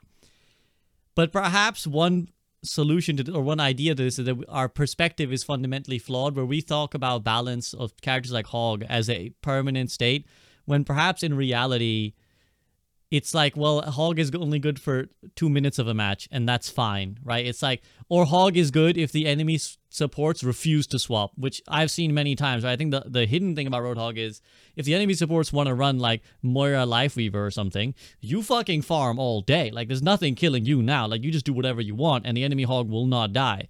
So, it's possible that rather than thinking about Hog as like, well, yes, he will just get countered. And I actually had a few games today where like I was on my alt, so it was a bit lower SR. Was like maybe low master or something. It was like Hog mirrors all day. And while I'm picking Ana and doing my best, people weren't disincentivized from just running Hog all day, every day. Because the when you go past the point where people do know how to counter the hero, it like the viability of it opens up so much more. And again, even at the high level, maybe it's like, okay, I play him for two minutes, I force that guy to swap. Maybe that's the world the devs want, right? So that's point A. Maybe that's the new vision of Overwatch 2, where it's like as a tank, it's not about being viable all the time. It's about like phases and swapping in and out. B point to your let's bring back 6v6. We're not halfway across the English channel yet. Uh I, I think the better fight tactically from from someone with no no horse in the game, no skin in the game. I think the better fight tactically would be to go back to open queue. Because personally, I, I have also for a long time quietly felt like I mean, in fact, when they first announced role queue was coming, I actually made a video being like, "This is bad." In the in the end, I, I kind of came around to the role lock and, and the sanity it brought, particularly to, to quick play. I think it really solved quick play a lot, where previously people would just lock whatever they want, they don't give a shit.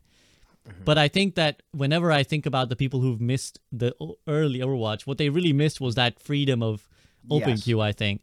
And I think if we were to go back to a frontier, it would be probably more productive to try and make open queue work, especially in a world where tanks are already moving into the DPS side of like we're brawling and we're off angling, and supports are also moving into the DPS side of like we occupy spots and we off angle, not only for its balance POV, but it might just be the one thing that could be advertised well enough to bring back a large swathe of- yes. people who once gave up on Overwatch. So they would actually be able to be like, oh, they brought back open queue. The oh, the fucking one thing I hated about was that we went to role queue. All right, I'll give it a shot now that we went to open queue. You, I'll let you quickly respond, Sam, and then I want to take it to Gil Yeah. and Dan because I haven't heard from them in a while. and as, as time goes on, I'm starting to realize that my arguments are not, hey, 66 was the best format. I think, particularly in 5v5, role lock can't work. It can't work well. So I absolutely be willing to have that open queue discussion. I think you're right in that it takes it more back to the classic Overwatch feel. The queue times would be lower, much more competitive in the industry. You could still have some kind of preferred role queue in that, hey, what are you willing to play in this game, right? It wouldn't be the end all means to it all, right? And there definitely would be some newer problems. Um, but I'm curious if the big sustain comps like goats that were the big problem in would be as viable in the open queue format. And I think, you know SVB, I absolutely be willing to cater my arguments that I've made towards that open queue environment. And I think that what I'm realizing that it's it's not I'm not necessarily ride or die 6v6 train. I'm more so I just know at this point that 5v5 role lock is just not the best format for this game. Um, Right. So yeah, I appreciate you fleshing that out for me. No, yeah. I, I- again, I, I don't have a skin in the game, but in terms of uh, ideas and trying to experiment with making Overwatch more healthy, I definitely think that's something to think about, especially if you, because you know we haven't really tried rebalancing it towards open queue either. But anyways, I digress. I want to take it to Yeatle first, and then Dan afterwards. Yeatle, just your thoughts on this this this idea of like the fundamental way the tank plays and and how it can fit into Overwatch 2. Um, so I think like if we're talking 5v5, 6v6 still, I think 5v5 is already here, so we might as well try to make it work. I don't think we've done a good enough job of making it work. We kind of just got the heroes of 6v6 and threw them into 5v5, even though it's fundamentally a Oh, okay. Discord uh, for a moment. Again, this should take no longer than five or so seconds. So I'm just gonna keep rambling, so there's no dead air. But in a couple seconds, we will actually have- make there we go. changes. Yeatle, sorry, we lost Oh. you for a moment. Oh damn, where was I? Uh, just just go we're, again. we're, we're stuck with 5v5. right, yeah. Oh, we're stuck you're with right, 5v5.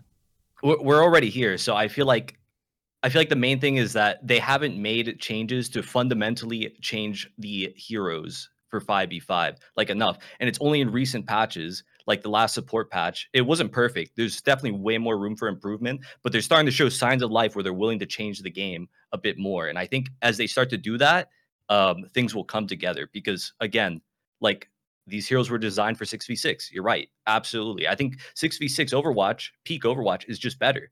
But again we're already here and i really doubt we're going to go back. So i just feel like they should give a better um, attempt at fundamentally changing a lot of the heroes. That's really what we need i think. Dan, I want to take it to you I'll- now. Um, I think that OpenQ is probably fun to play. but I think like uh if you switched back to 6v6 or you switched to OpenQ as the main format, you're gonna have massive balance issues that needs to be fixed. Like I think it's it's nice to jump into OpenQ and have a good time, but like nobody's optimizing in OpenQ. Like people are kind of just playing it for fun. As soon as people play it as the main mode, like you're gonna see compositions emerge and there's gonna be balance issues again. There's always gonna be balance issues. So I don't think fixing you can fix balance via changing the game mode. There's always gonna be balance issues, especially with like new heroes come into the game all the time and people figuring out new ways to play. Um the, I mean the one thing I have for open queue is that the queue times would be good again.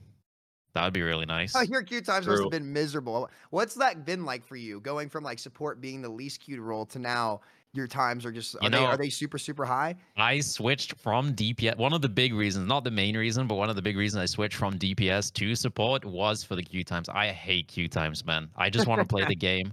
I get so sad when I'm just sat in queue for 20 minutes. Like mm that's just ridiculous. But yeah, that would be one good part of open queue. Either way, I don't think like switching the game mode is the fix. So yeah, I absolutely think like. Oh, by the way, I keep bringing this up uh, on my stream. I swear, like early on in Overwatch 2, they made like a blog post where they were like, "Oh, we want to make uh, you know heroes basically being able to be one tricked viable."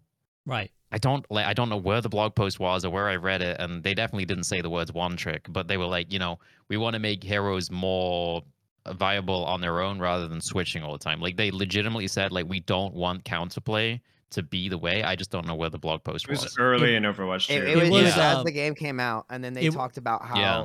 Go ahead, they SVB. lied. And I was gonna say, I think it was one of the interviews with a different publication. So I don't think it was a developer blog, Oh. but I think it was one of those like, you know, IGN or something. They did an interview with people, and this you're right. They said a couple of things. They were like, we want to take it back to our PvP roots, and we want Mm. people to be able to like kind of play what they want to play and not worry Mm. about like you know swapping.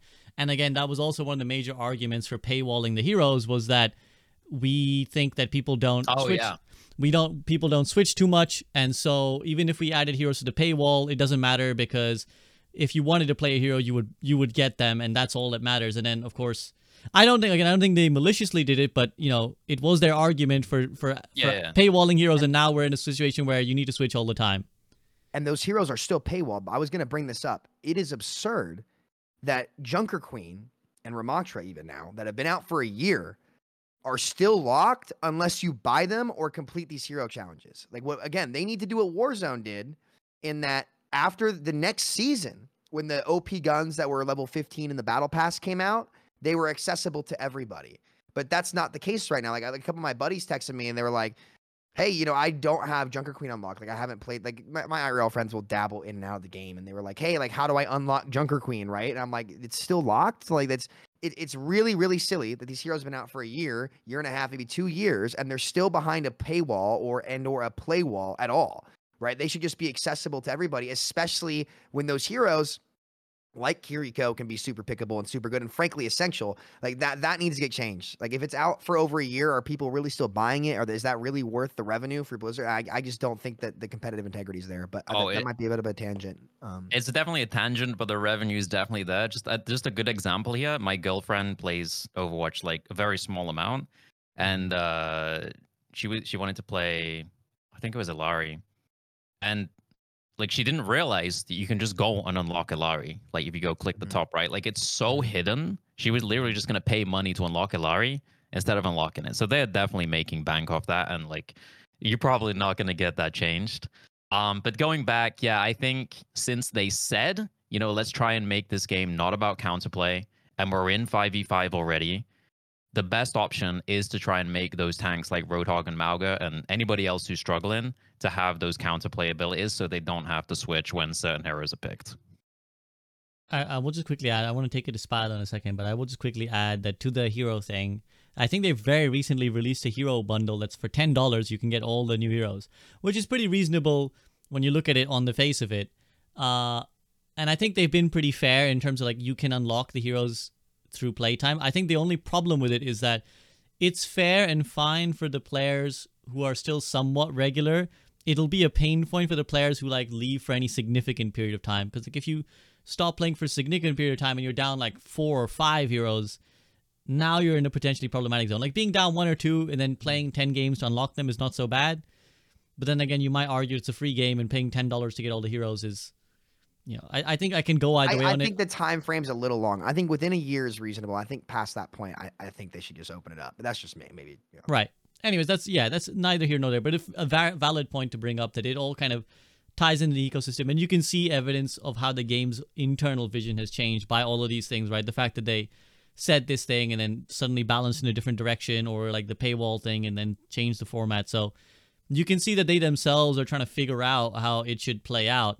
And on that note, I'm going to take it to Spilo now. And obviously, we were we were alluding to some fundamental issues there, Spilo, and and I think a lot of the one of the one of the points brought up was like, well, Dan said open queue is more fun, and I think that's probably something we can all agree with. Is that like the early days I of said it could be more fun. I haven't actually right. played. Okay. Sorry. Sorry. Not to paraphrase. I'll say that it, it. I think it's it is more generally fun oriented. It's a bit more like silly, and I think that's that's the original Overwatch that people fell in love with. The the Overwatch that wasn't min maxed so much, that wasn't necessarily figured out and solved.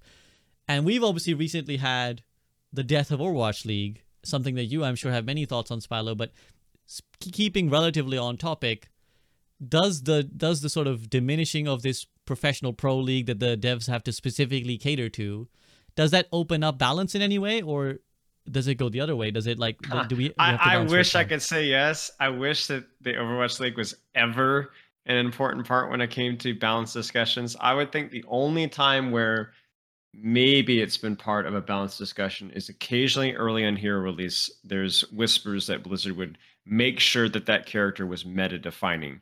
Um, I want to say, gosh, um, there's been times Brigitte. like Jun- Junker Queen Goats, Junker Queen Goats back in last season, stage three.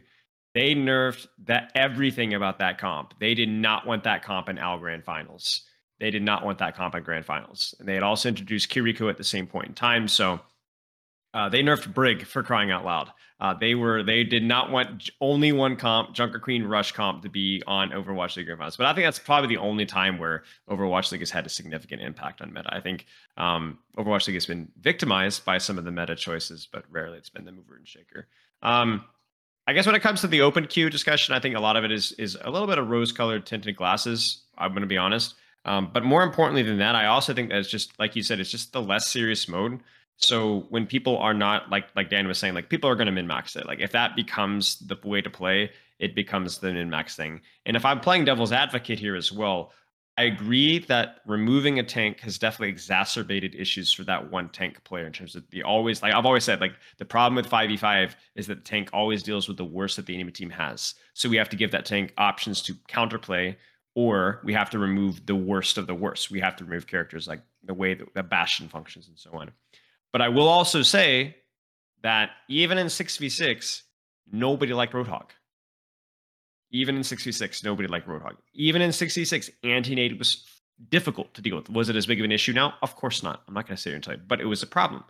Mei wall, people didn't like Mei wall. People did not like Bastion. People did not like Torbjorn. So, um, while I do think that again, 5v5 has exacerbated issues for the tank, in some ways, I think it's easy to go back and think, oh, that these issues, but they were issues in 6v6.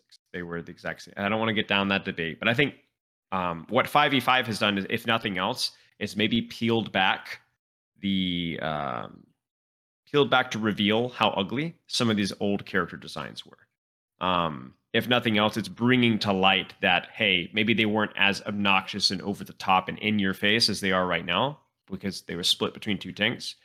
But Bastion was still Bastion, and you know Roadhog was still Roadhog, and I think that's part of the that that that's my take on things. Yeatle, I want to take it to you next. Like, do you, A, agree with that take? And or there's a couple points in there. One about, well, we're in a state where everyone will min max now, and we know this now. I, I I think this is a state of gaming in general. Like, I think so. I see so many other games go through the same cycle of like, they come out and they're fun and they're fresh, and eventually people start min maxing it. Even like a fucking Fall Guys or something, right? Like. People just Yeah. min max that shit, and now you can't play it just for fun anymore because Bro. you get it. You Among get into Us. a lobby. Apex right now is hilarious. I don't know if anyone knows the current meta in Apex, but there's a character called Lifeline who can heal. Mhm. Apex is a BR, so like if you're outside the ring, you're taking damage. The current meta is to literally run around the map, get all the health packs, and then you just sit in the ring and you just heal. And that's like This is the, the terrible. min max strat in Apex right now. It's hilarious. Right, and that's kind of symptomatic, I think, of like. I mean, I have a way bigger point. I might make a video essay on this at some point of how like this desire to min max has killed a lot of fun of like the the perhaps the core essence of gaming. But that's a point that like you know maybe we'll never be able to go back to a state Overwatch because so much you know every time I see someone complain about Overwatch, they they talk about like oh I miss 2016 Overwatch. Like if we just did this, it doesn't have to be one specific thing, right? Everyone has a different idea. If we just did this, if we just brought Jeff Kaplan back, or if we just did this, you know, Y thing, it would fix everything. But is it A, impossible, and B, uh, to Spilo's point there about just the, the state of tanking there. So anything you wanna you wanna riff off of, go ahead. Um, I think Spilo actually put it well of like how Overwatch 2 just kind of uh I think the word he uses is exasperate exas how do you say that one? Exacerbated. Yeah, that one. It's that of those one really stupid words that doesn't flow right. yeah, that it did that for the issues of tanks um in Overwatch 2. Um I do think that like the min maxing is always going to be a thing no matter what, no matter what format, but like it's just important to just keep shifting it, you know? Keep keep trying to like change the issues and maybe it, it can't put it into words well, sorry. No, Um, yeah. So to, to try and refresh yeah. again, so what what Spilo is talking about there is like, well, these characters were always problematic, always ugly, and the kind of the Overwatch, all the five five has done is shown that they weren't ever fundamentally touched, and even now, a lot of these reworks aren't fundamentally touching what's problematic with them. So is that something that you kind of agree with? yeah, I pretty much agree with it. I, I don't have too much to add to it. It it was well said already. Fair, fair. Sam, I'm going to give you a chance to feedback, and therefore, I think then we want maybe want to talk about DPS. I, little kind of just went off already. We can we can move on. I don't, if, I, if I start going, it'll it'll end up somehow it'll end up. How about bridge, those so- Oakland A's, Sam? Yeah, I dude, I was shocked. I, I hope they keep the A's branding. I- You know, th- those you baseball fans out there, the the Oakland A's have decided to move to Vegas, and so sorry to all you people out in Oakland. As long as they keep the A's branding, that's a. If you've never seen Moneyball, go see. I'm it. sorry, guys, SVB. really. I'm sorry. It's okay. uh, This you've it's never just- seen it was just- Moneyball, go see it. It was all German to me. I was just like, okay, whatever they're talking, sure. I just tuned out for a bit. I was just thinking that, like, yeah, if part of me kind of wishes that, because I know, like, someone in chat, I can just see brought up, like, oh, Fortnite did their, you know, they went back to, like, OG Fortnite. And I kind of, like, would be, uh, out of pure curiosity, see the social experiment play out. I wish we could just, like, release a Overwatch Classic, quote unquote, that so many people are, are asking for, and just see kind of how long it kind of lasts and stays, Is it to see if people's vision of Overwatch stays intact with what they think their complaints are. Yeah, I, I think the best way to do that would be just like, uh, if you want to do that social experiment, just do like a two week break, like a mini season that's just competitive open queue or something like that. I don't know how many new characters. I don't know. Maybe I'm crazy. I don't. Um, Classic Overwatch is definitely something that's interesting, but there's definitely a lot of new heroes that I think make the game more fun and better that I would hate to see gone altogether. But like, I like Queen. Like Queen is so cool. I love Junker Queen. I, I wish there'd be more heroes like Junker Queen. So if I could play like Junker Queen and Classic Overwatch, I'm sold. Yeah. I'm sold. I'd play it all day, all day, or take Right. Doom all day. Right, and that's but that's kind of where the problem comes, right? Where it's like everyone has their own lines that they draw because I, you know, there's some people who hate Ana, and then I think a lot of people would agree. I mean, she's the most popular hero, right? So I think most a lot of people would be like, well, I think she's really a fun addition to Overwatch 2. And then similarly, I I agree, Junk Queen is a great hero. But then like if I could go back to early Overwatch 1, would I delete Hanzo? Sure, fuck yeah, I would. Like, you know, fuck that guy. Nah, so not, not my guy. Not my OG Hanzo. Was, the scatter arrow Hanzo, like let's not even go there, right? So mm. there's a lot of like unfortunately there's a lot of this is where, you know, it Yeah. just becomes hard and I sympathize with the mm-hmm. devs because, you know, you can't please everyone and, and they're much like the hog discussion that we brought up, like everyone wants their own thing and it's hard to please sometimes anyone. But any other thoughts on these issues before we move on to just talking about the DPS role? Because I know we haven't talked too much about that. Anyone got anything they want to add? Um, yeah, I think I think it's hard for the devs, but I think the most important thing is they need to just decide on something for Hero and just commit to it. Because I think the saddest thing about Roadhog is that they just left. Like, I hate Roadhog. I don't want to see him in my games. Really, I'm not really bothered. But like, what about the Roadhog players who just didn't have a character for almost a year? Like, that sucks. Because like that could be any other character. Like, let's say everybody decides to hate Ana. Ana gets changed because nobody likes Ana nade, and then she's useless for a year. Like that would suck for every single Ana player, and like that sucked for every Roadhog player. So they need to decide what they want to do and just do it. Mhm. Like if they wanted to get rid of the one-shot hook and make him a team-based hero, they should have waited until they had a rework ready to make him, or at least try and make him that team-based hero. But instead, it was like he got nerfed, then he was just sat there for a year, basically being completely useless. And like, you're a Roadhog player, that sucks. I will say I'm gonna offend them a little bit here. I think that heal buff after vape did a lot more in ranked, at least, than people thought it did. Like Flats went on about this for a while, where we were having our little tank duels for about two weeks at the start of the season. Where like we were the only people queuing, and I think we queued against each other six games in a row. There were some Roadhog matchups there where we just sit there and idle on cart and vape, right? And it was actually like pretty good. But I agree with you. Like fundamentally, I I, I think you're Yeah. you're on the money on that. I had a train of thought there. Do you want to just quickly summarize your thoughts there again? I, I had something I wanted to say, but I forgot. Do you want to quickly Go re go again. over your thoughts? Go again, Dan. Just like quickly, Um, give give me a quick summary Oh no! Don't Uh, leave heroes just in the dumpster. Right, right. Got you. Sorry. Yeah, the- yeah. Don't leave heroes in the dumpster. I think that is one thing where the the practicalities of development kick in, right? Because obviously, I'm sure they would love to pay love and attention to every hero, but my Mm. guess is they have to be like, well, look, nobody gives a shit about Roadhog, or comparatively, like one percent of the population are Roadhog mains. So like, do we want to spend time on Roadhog main balance while people complain about Mercy? And you know, there's like you know a huge sway of people who play play Mercy, right? So I guess that's where their practicalities kick in, and they have to be like, well, let's assign resources. And it was a long time that they messed around with this.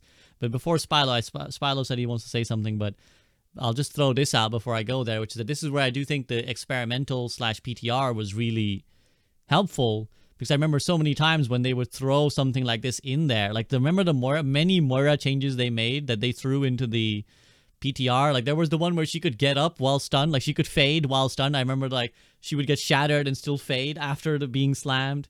There was the one where she faded through her teammates and made them intangible. So, like, imagine if we had to go through all of those in the live game, right? Like, like we had the necrotic orb because it was Overwatch 2. But imagine having to go through each of those iterations in the live game and then be like, oh my fucking god, there's Moira in all my games, and she's like fading through everyone. There's a lot of go- them now too. There's a ton of Moiras out there. They're Oh, every yeah. game. 100%. Crazy. So go ahead, Spilo. Was that something you wanted to bring up? No.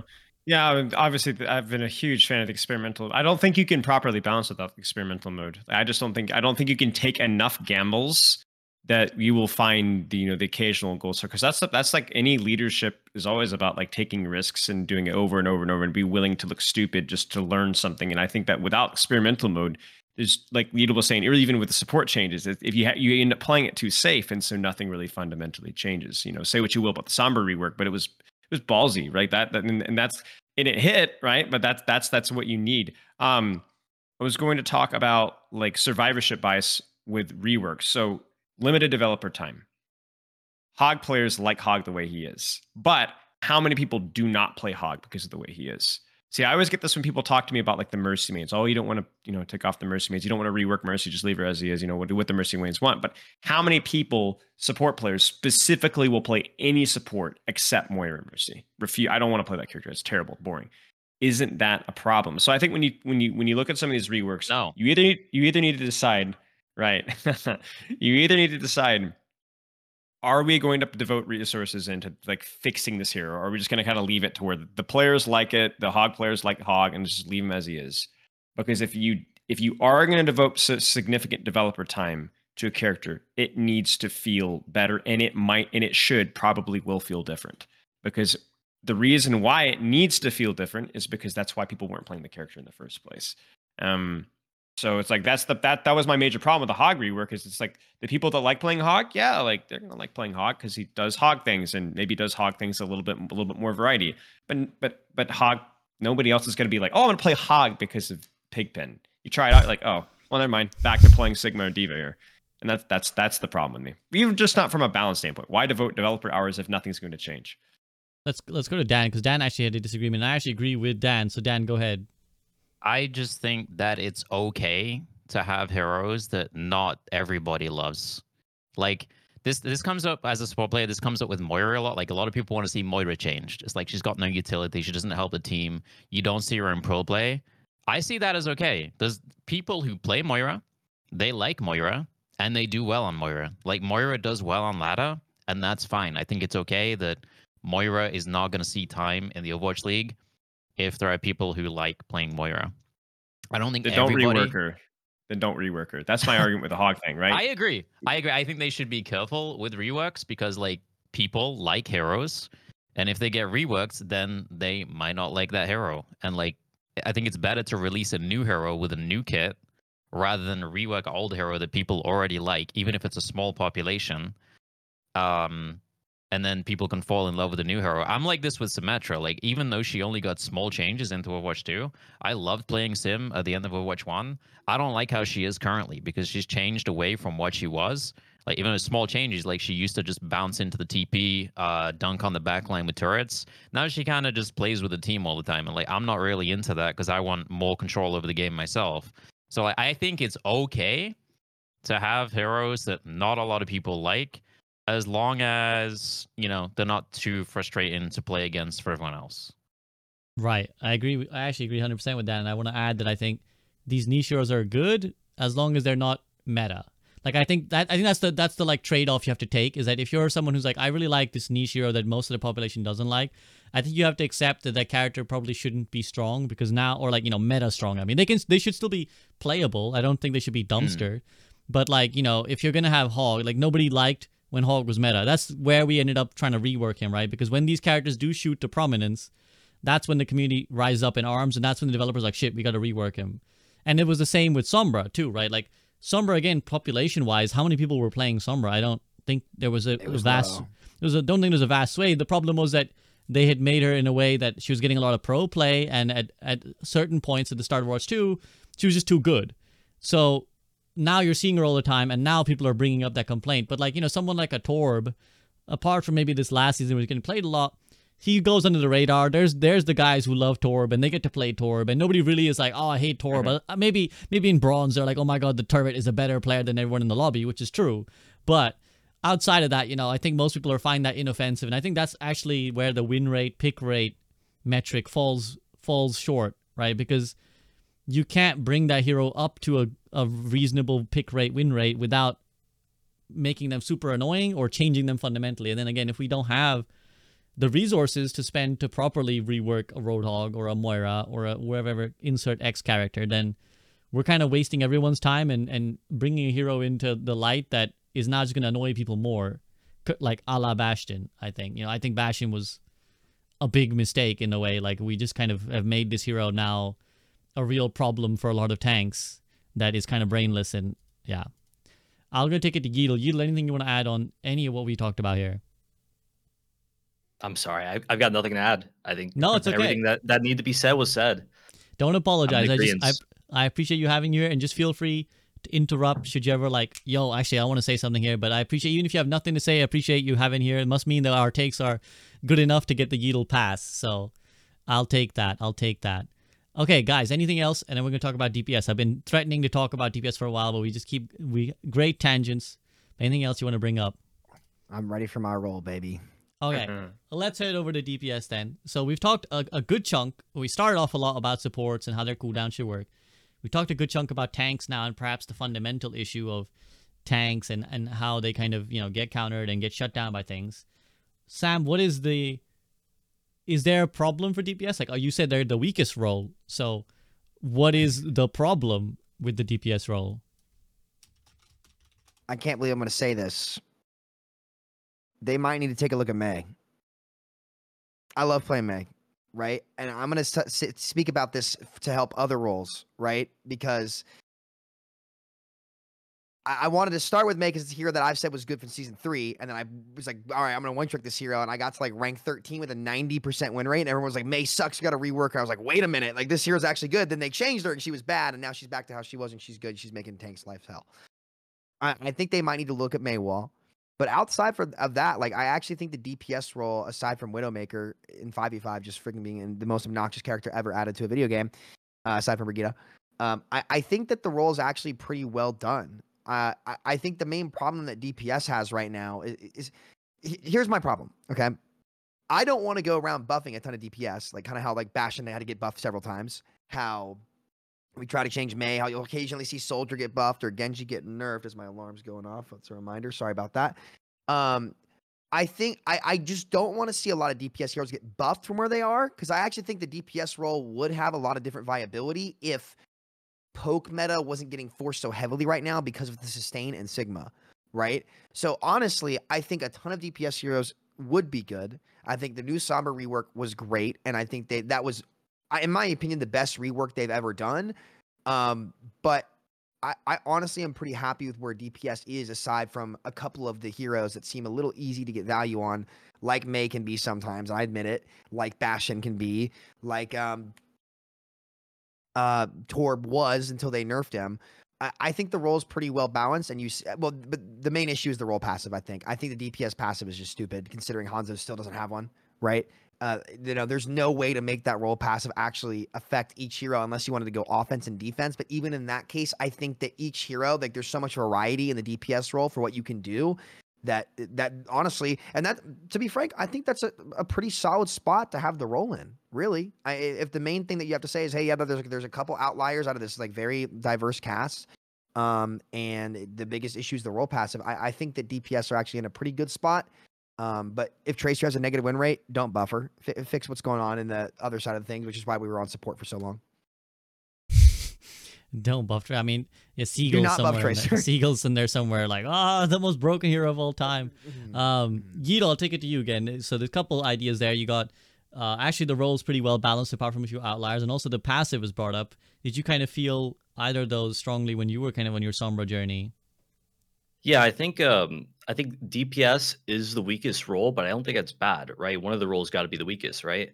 Um my only complaint with DPS I'd say is like up until new Sombra, I've been not wanting to play the role whenever somebody runs a sniper. Like Samito said, like Widowmaker I I also had Hanzo because it just doesn't feel good that like I don't have too much too many options into that duel of just you just get tapped. But thankfully now with Sombra, I just go invisible, sneak up behind her, cube or shooter.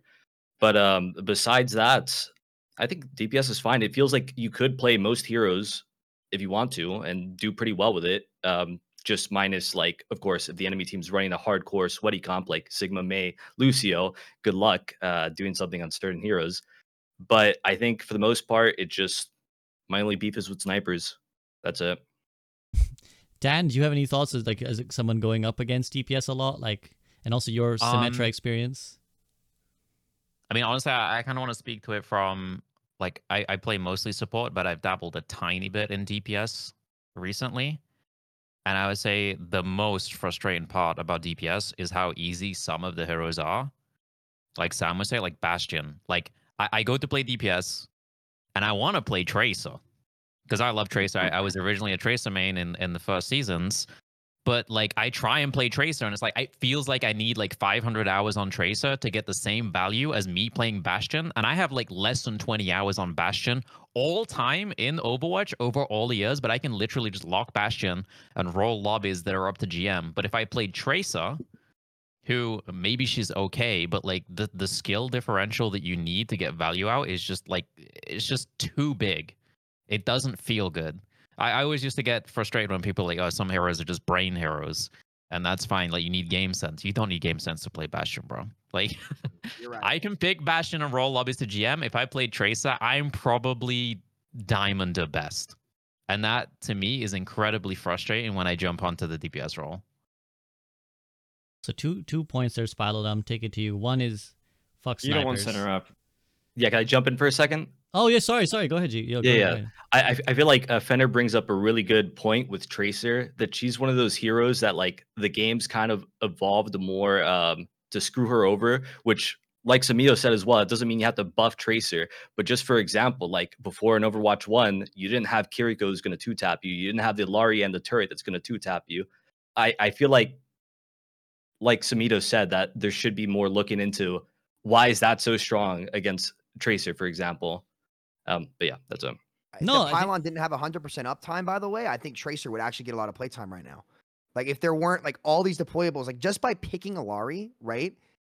Tracer now has to go in and burn her recall, most likely where that pylon's going to be, just to break the pylon, which then goes on to the same like cooldown cycle as recall. I think they're both 15 seconds, or maybe Dan was new pylon 16 if it gets broken. think Recall's it's- I think it's 12. 16. Recall's twelve, I think. Recall's 12. I thought Recall was 15. Maybe it is 12. but I think you're right. E- either way, same as essentially that, that same cycle, right? Like I, I think if they look at some of these sustain heroes, even they nerfed Weaver. I think the Weaver nerfs were good enough. Um, but it's not because Tracer's bad. It's because all this other stuff that has permanent uptime is in the game. That's in the game has made it more rewarding to just AFK, play Bastion, and just power through with numbers than like really strategize to set up. Um, and it's not it's not a buff Tracer angle. It's a hey, let's tune this other stuff back before you know th- everything gets a little crazy. I think Yeatle makes a really good point about a lot of things have just kind of evolved to screw Tracer because I think I think most of the time, you know, maybe some people think that us older watch players we nostalgize things, but I think a lot of times when we talk about like fair duels, you know, we think about like I think Ana versus Tracer. I, I actually mm-hmm.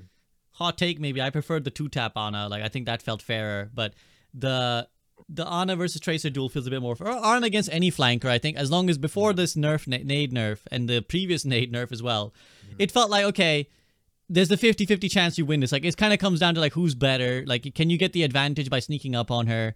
You know, like it felt like there was more in it. But now, like, eh, not just the supports, but let's talk about the supports for a second. Again, as you said, like the Illari, the BAP, right? It's like you either have to kill him before he respawns, which is, I mean, good luck if they're not turning their monitor off, or you know, you have to like go in. They're gonna get lamp out, or they're gonna get shift out. Like by that time, if someone else hasn't peeled, like I don't know what lobby this is, right? Like someone, even if they don't kill you, someone else will have noticed the tracer there and peeled, and now you have to like die.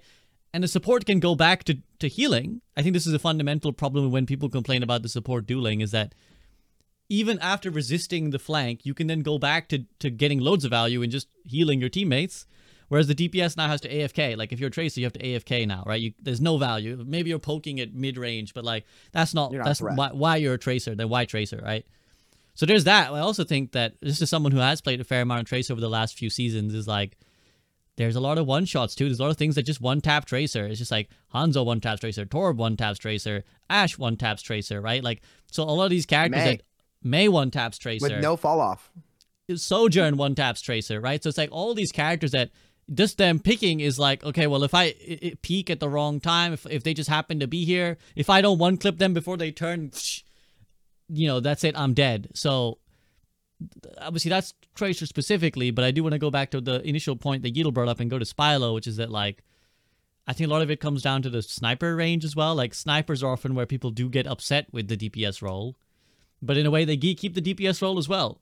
So Spilo, any thoughts on what we talked about there? Yeah, I mean, I think I think it's just again, it's like when you're forcing these CDs as any DPS character, really, there's always, at least especially with these flankers, there's an inherent element of risk, right? Every time you go for it. So the problem comes when your risk for forcing those CDs is higher than their risk is. So if I dive in Illari, there's a chance that I break pylon and trade that for recall. Okay, that's fine. Then I go kill the Illari. Maybe I have a slight advantage in that match, but at that point in time. But at any point in time, I might just die. I might just die. Just forcing the CD, right? It's the same problem that Wrecking Ball has had and, and Sombra and even Winston, right? Where how do I force Bastion turret form as Winston uh, without dying? You know, and that's always the age old question that's inc- incredibly difficult. So I think the problem with a lot of the, these flankers in particular is the CD forcing CDs. Like this is a bit of a hot take.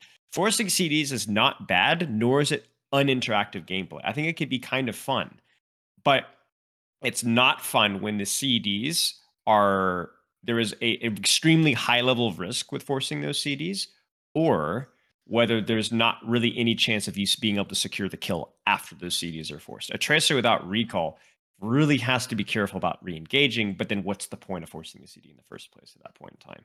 Um, well, I do agree that she is a high skill cap character and that we need to I, I agree with Yeatle that we need to be balancing around that character. I think, and, and and characters like Winston and characters like Reinhardt, and when I think the game is at its worst state when Winston and Reinhardt and Tracer and, and even Genji to a lesser extent feel bad. When those characters feel unplayable, then something's wrong. Um, in terms of DPS as a whole, I'm a big Bastion hater. Way too much value for way too little effort. Uh, going back way back to where we talked about earlier, I think actually lower ranks are hurt worse by those uh, those easy to play characters with high value. Anybody p- picks up Overwatch, uh, they want to play Genji. They want to play, you know, they want to play characters like I'm looking at the list here. Sojourn, super fun to play. Tracer, can't play those characters if there's a Bastion, and if you're in bronze, um, I think that's a big problem. Um, looking through the rest of the DPS cast here, I think Mei is, okay. I, I'm, I'm I love Mei. I freaking love Mei. I was able to work with Backbone in May back in 2022, um, and we just basically like limit tested and solved everything Mei because we weren't playing. Brawl Mirrors. We weren't playing Brawl Heroes. We were playing into Dive, and we were playing into Spam. And we were playing all these matchups, like like a ranked matchup, really. Um, and so we figured out a lot of things that you can do with Mei wall. Um, but I think it would be fair if they nerfed the wall HP. Still, that wouldn't change anything that's good about Mei, really. Um, I wouldn't do much more than that.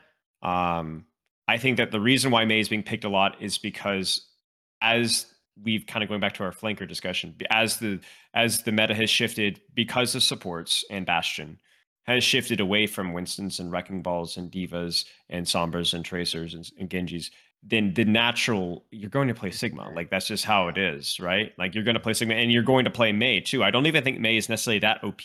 She's just OP in the current meta because of Baptiste, Illari, and Bastion. That's my take. And if you if you play if Illari and Baptiste aren't as must picks, Mei, Sigma. I don't think you even need to nerf. Yeah, I don't even think you need to nerf Sigma. To be honest with you, I don't even think you should nerf Sigma. I'm just a personally. Sigma hater. That's why I said it. I, I I hear you. Yeah. I don't, I don't either. It's just because I, I think it's quite clearly the hero didn't change, and he was. People were like, "What is Sigma?" Uh, like a couple seasons ago, right? They were like, "Who cares? This is It's an Bastion. odd, oddball It's Bastion. tank." That's why people are playing him. Right. It's the other things around him that have definitely changed. So I, I, I personally like Sigma, but maybe that's my bias because I, I do enjoy playing him. But Dan, I want to take it to you. Like any any thoughts on what we've spoken about there? Um, I absolutely hate Sigma. I think he does way too much damage, and I think it's too easy, and he makes no. Uh, there's so many things about Sigma. I think he's just got everything. But, you know, like you're saying, like would Sigma actually get played? You know, if if like Winston was viable and could just jump all over him, because Sigma does, can't do much at close range. Um, I do think the biggest problem with the game right now is the DPS role and just things. I, I think it's. I think one of the biggest problems is HP. Like I think Bastion is strong because he has so much HP. Is that Like, their if you- damage reduction or is raw health pool? Uh, Well, combined, right? Yeah. Yeah. So I was, Like, I was it- trying. it- yeah. Go ahead. Sorry. If you if you just chopped off, like I know he's got a huge hitbox and all of that, but like, if you just chopped off 50 HP and like other characters could actually kill him, like when I played DPS and I'm trying to kill a Bastion, it's like I- I'll go up to him, you know, I put a clip into him as Tracer, and then I, you know, he gets healed, and then I put another clip. He just cannot die. And like this is why I hate the 25 HP changes because you know eventually they cause problems. Like Cassidy has kind of been an issue for a while now, and like they just keep going 25 HP, 25 HP back. I think like 25 HP is like such a bad band aid fix, and it like causes so many problems down the line. Like I need to be very careful with HP. Like HP changes are way stronger than people realize. And just HP in the game, like with Bastion, is what really makes him strong. If he had 250 HP, then I don't think he'd be anywhere near as ridiculous. And you need to be you need to be smarter when you play him if he had 250 HP. Raw health, less. raw health, or raw survivability is the least fun variation Yeah. of survivability in the game. Whether you're talking about Wrecking Ball, you're talking about Roadhog, you're talking about Bastion, it's the most boring it's, for it's both the sides. same with the Mei wall. Like when I play Sim. support, like I cannot do anything against the Mei wall. It goes up. Oh, I'm playing Kiriko. What am I throw some knives at it? Like I need the whole team blasting that thing. I can't do anything myself. One, one thing I'll add as well to the Bastion thing is that his hit, head hitbox goes behind him when he goes in Bastion mode, which is a huge problem. Like, yeah. if the idea is that this guy is like a Because he can turret, move now. Right? He's a moving turret that has no weakness. He's genuinely is harder to kill than a tank when he goes into his thing because mm-hmm. he's more lethal than a tank and he has no head hitbox. So he's like a ball, except he fires back at ten thousand rounds per minute, right? So it's like everything bad that you could ever want. So I think those are are definitely ideas. I'm going to take it back to swing back to Yeatle on his point about snipers because I'm with him on this one and I want him to cook some snipers. Yeatle, elaborate on the sniper point. Like, what is it that you don't like about them?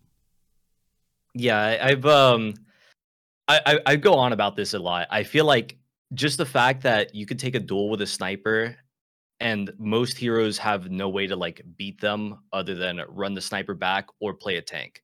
Like it, it's I don't know. I, I think it just didn't really translate well into Overwatch 2 because at least in Overwatch 1, you had two tanks.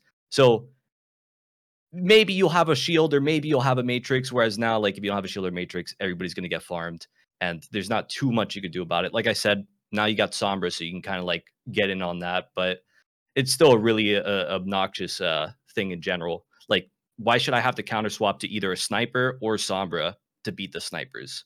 I just think that's silly. And this one might be a hot take, but I think Sojourn counts as a, a, one of those one shot heroes just because like you do like one primary fire damage into the right click. It's so hard to like react to that. Like you don't know they're there, and then they take an angle all of a sudden. It's like, oh shit, I'm just dead. I'm you guys want the literally just dead. juice? Can I interrupt? Can you want the juice? When Go for it. back Come when on. Sojourn was only in beta and alpha, and we had read in a Discord where we had a lot of feedback with the deve- devs, and a lot of it was implemented. One of the things that I and a couple of the Overwatch League players said over and over again is please shift Sojourn away from only like railgun, like make railgun like Helix rocket, right? Where you have like a burst of damage, even let it, he- even let it headshot, right? That's fine, but like make her like they st- like let her primary fire be like more mo- viable and like let the rail be like make her make a vertical mobility soldier. That's what we wanted. Mhm. and they- they didn't listen. They did the opposite, and I SVB I Yeah. complained about it on this podcast where I just said, "Hey, like this is gonna do the opposite thing," and now look at her win rates across every rank: negative, negative, negative, negative, negative, and that and like the way that you play her is to build your rail and just hold that rail hostage, and like that's it's I don't know. I I find sorry, that Yeatle. very frustrating. No, it's, no, it's it's a good point. Yeah. Yeah, I, I 100% agree. And, and one thing I noticed, it's really hard to see the rail like from behind there or like from a certain angle. Like if it's if it's 100 charge, I mean th- that's just like a I guess a quality of life thing that they can change. But yeah, overall, I'm not a fan of just like I I peek the corner or they peek the corner on me, and I don't have any like option. I'm dead. I'm just dead. I think that's kind of lame. Yeah, that's about it. No, I think it's a really good point you raise. I, I had literally that experience today. I was just playing BAP or whatever, and like it was like literally one pellet into rail, and it's like, wow, okay, I guess. I think there is a frustration. There's an added frustration because at least when you go up against a Hanzo, it feels more like I can assess the duel a little bit better. As you said with the rail, having to like squint to see if she has, if she is she glowing, like is she got the Is- rail right now?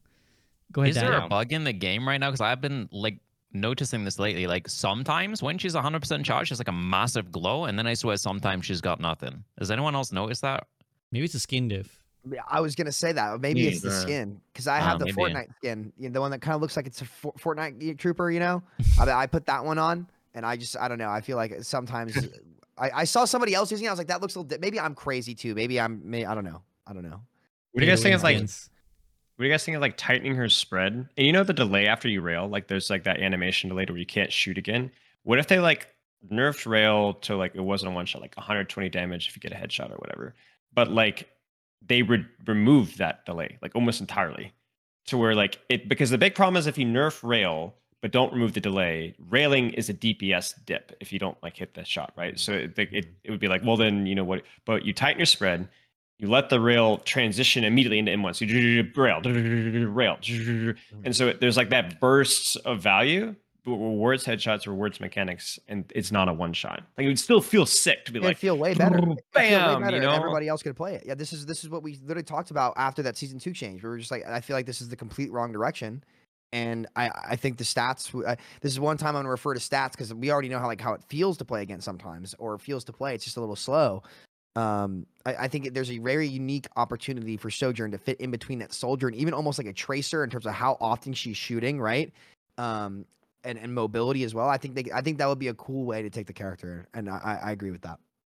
Though I also agree with it. The one problem I'll raise is that it then does bring into question her ultimate. This might be why they were so resistant True. to s- removing her one shot. Is that well, then her ultimate is what shit?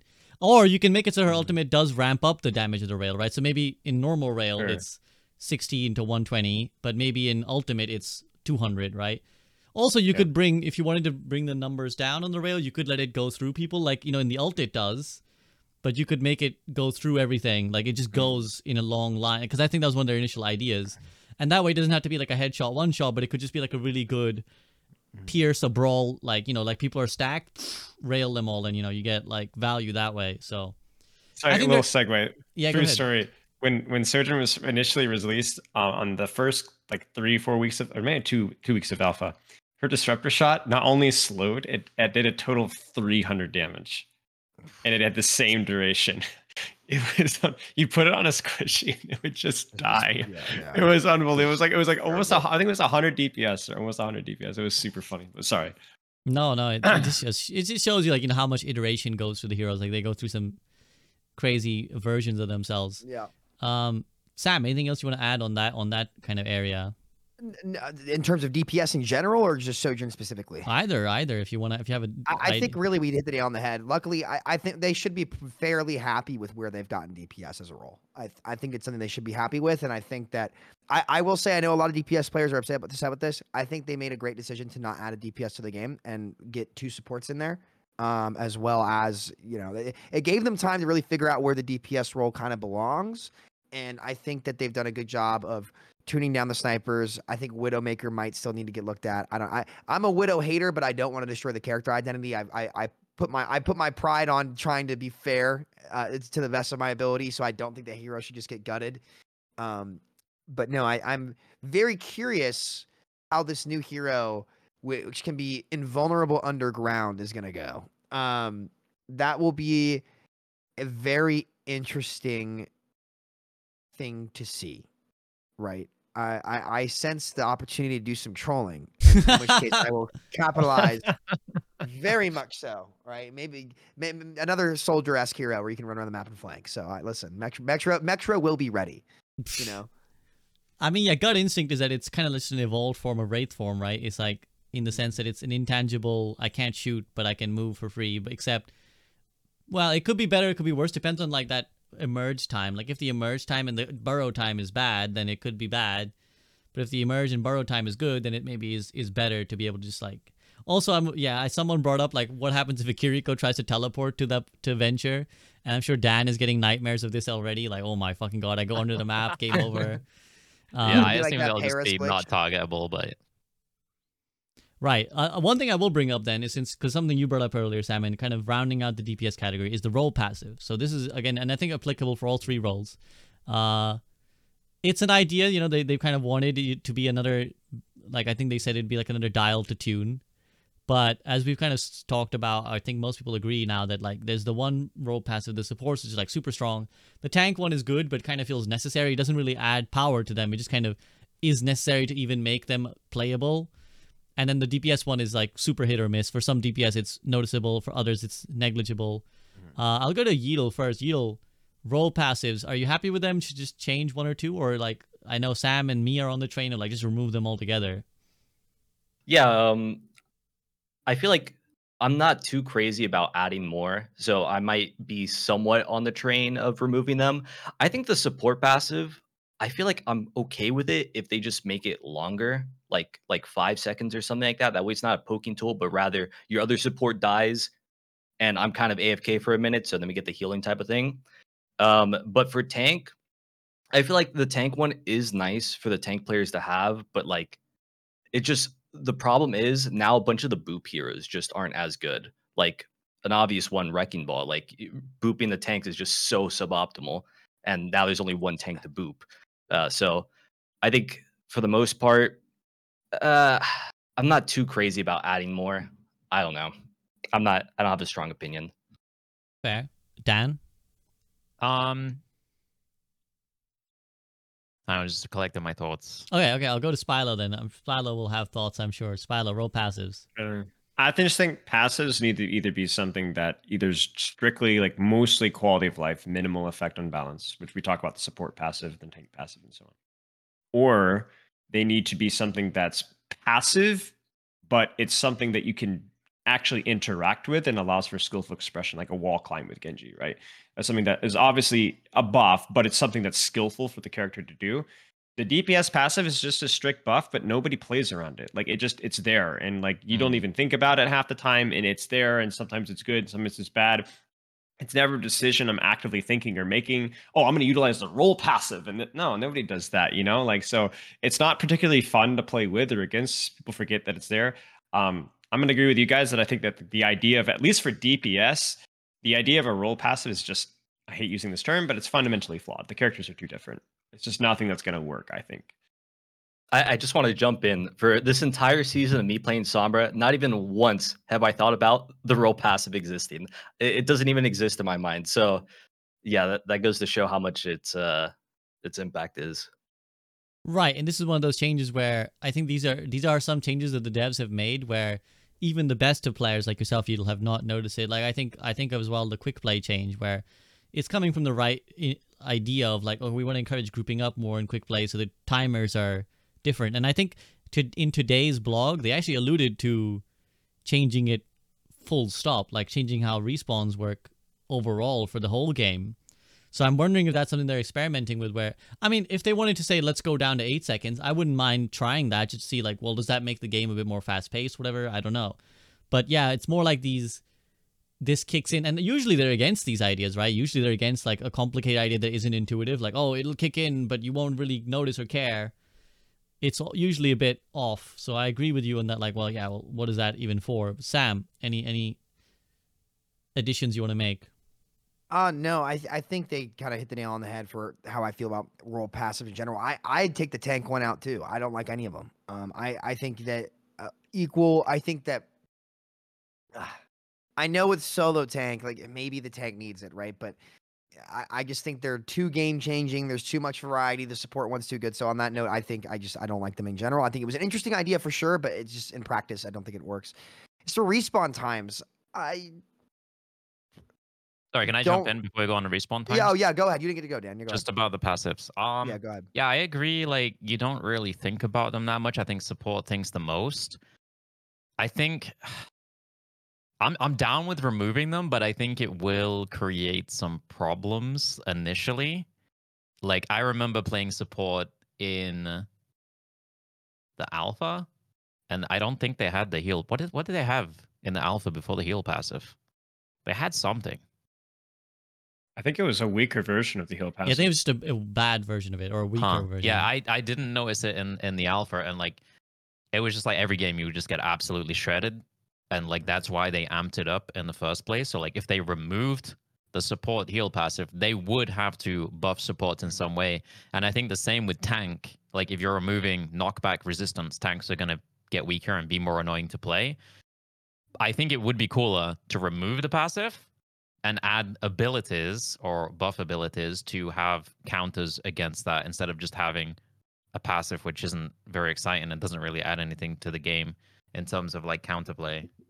Bit of a hot take, Oh. I, but I think I, I think the support passive at least should stay, but just be to the point where it is strictly quality of life. Like I playing Brig, you don't proc your Inspire, you sit there at 75 HP, and people are like, oh, but what about the other support? But like, it would just be nice after four seconds to have a slow heal over time, so I don't have to Well, worry. I about think. I think f- f- try doubling it first. It's it's Yeah, it's insane agreed. that supports can hide for two seconds and their breakpoint changes in poke duels.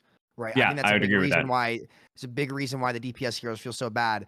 Like if I miss two shots on Hanzo, they start regenerating. like my Yeah. you know, and that's and it takes me two seconds to shoot two arrows, right? And I get, you know, Yep. sniper, blah blah blah, whatever it may be, but you know, the same can be said for Mei or something like that. Yeah. Um agreed. yeah. um Yeah, or even just reload animation sometimes. Like the tracer Yeah. example, like it yeah. it can take a little bit of time, and if that support also just Mm. jukes for a second and hides for a second, you know, like I've done it loads of times where I, I Uh, play play around the payload, like just dance around the payload for a second, and by the time we swing back round, I've got 50 more HP than I had before. So Yeah. it is Yeah. definitely impactful. I think I, I I think I'd also be okay with it coming through. Although again, I think it's also not necessary for every support equally. Like, does Moira need it? Sure. No. Does does Lucio need it? No. Yeah. You know, like Mercy already had it, so it's like you know, it- it's definitely like these fringe cases that we care more about, like the Anas and and maybe the Briggs. Even Brig, you know, can Yeah. heal herself.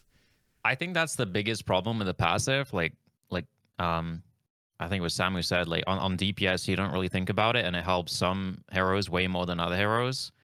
I, I guess like passives would have been good if they created the game with passives in mind, and like every hero is like balanced around them. But like they kind of just slapped it on like you know thirty heroes are already there, and it's like every hero, uh, you know, feels the balance differently based on that passive. Right.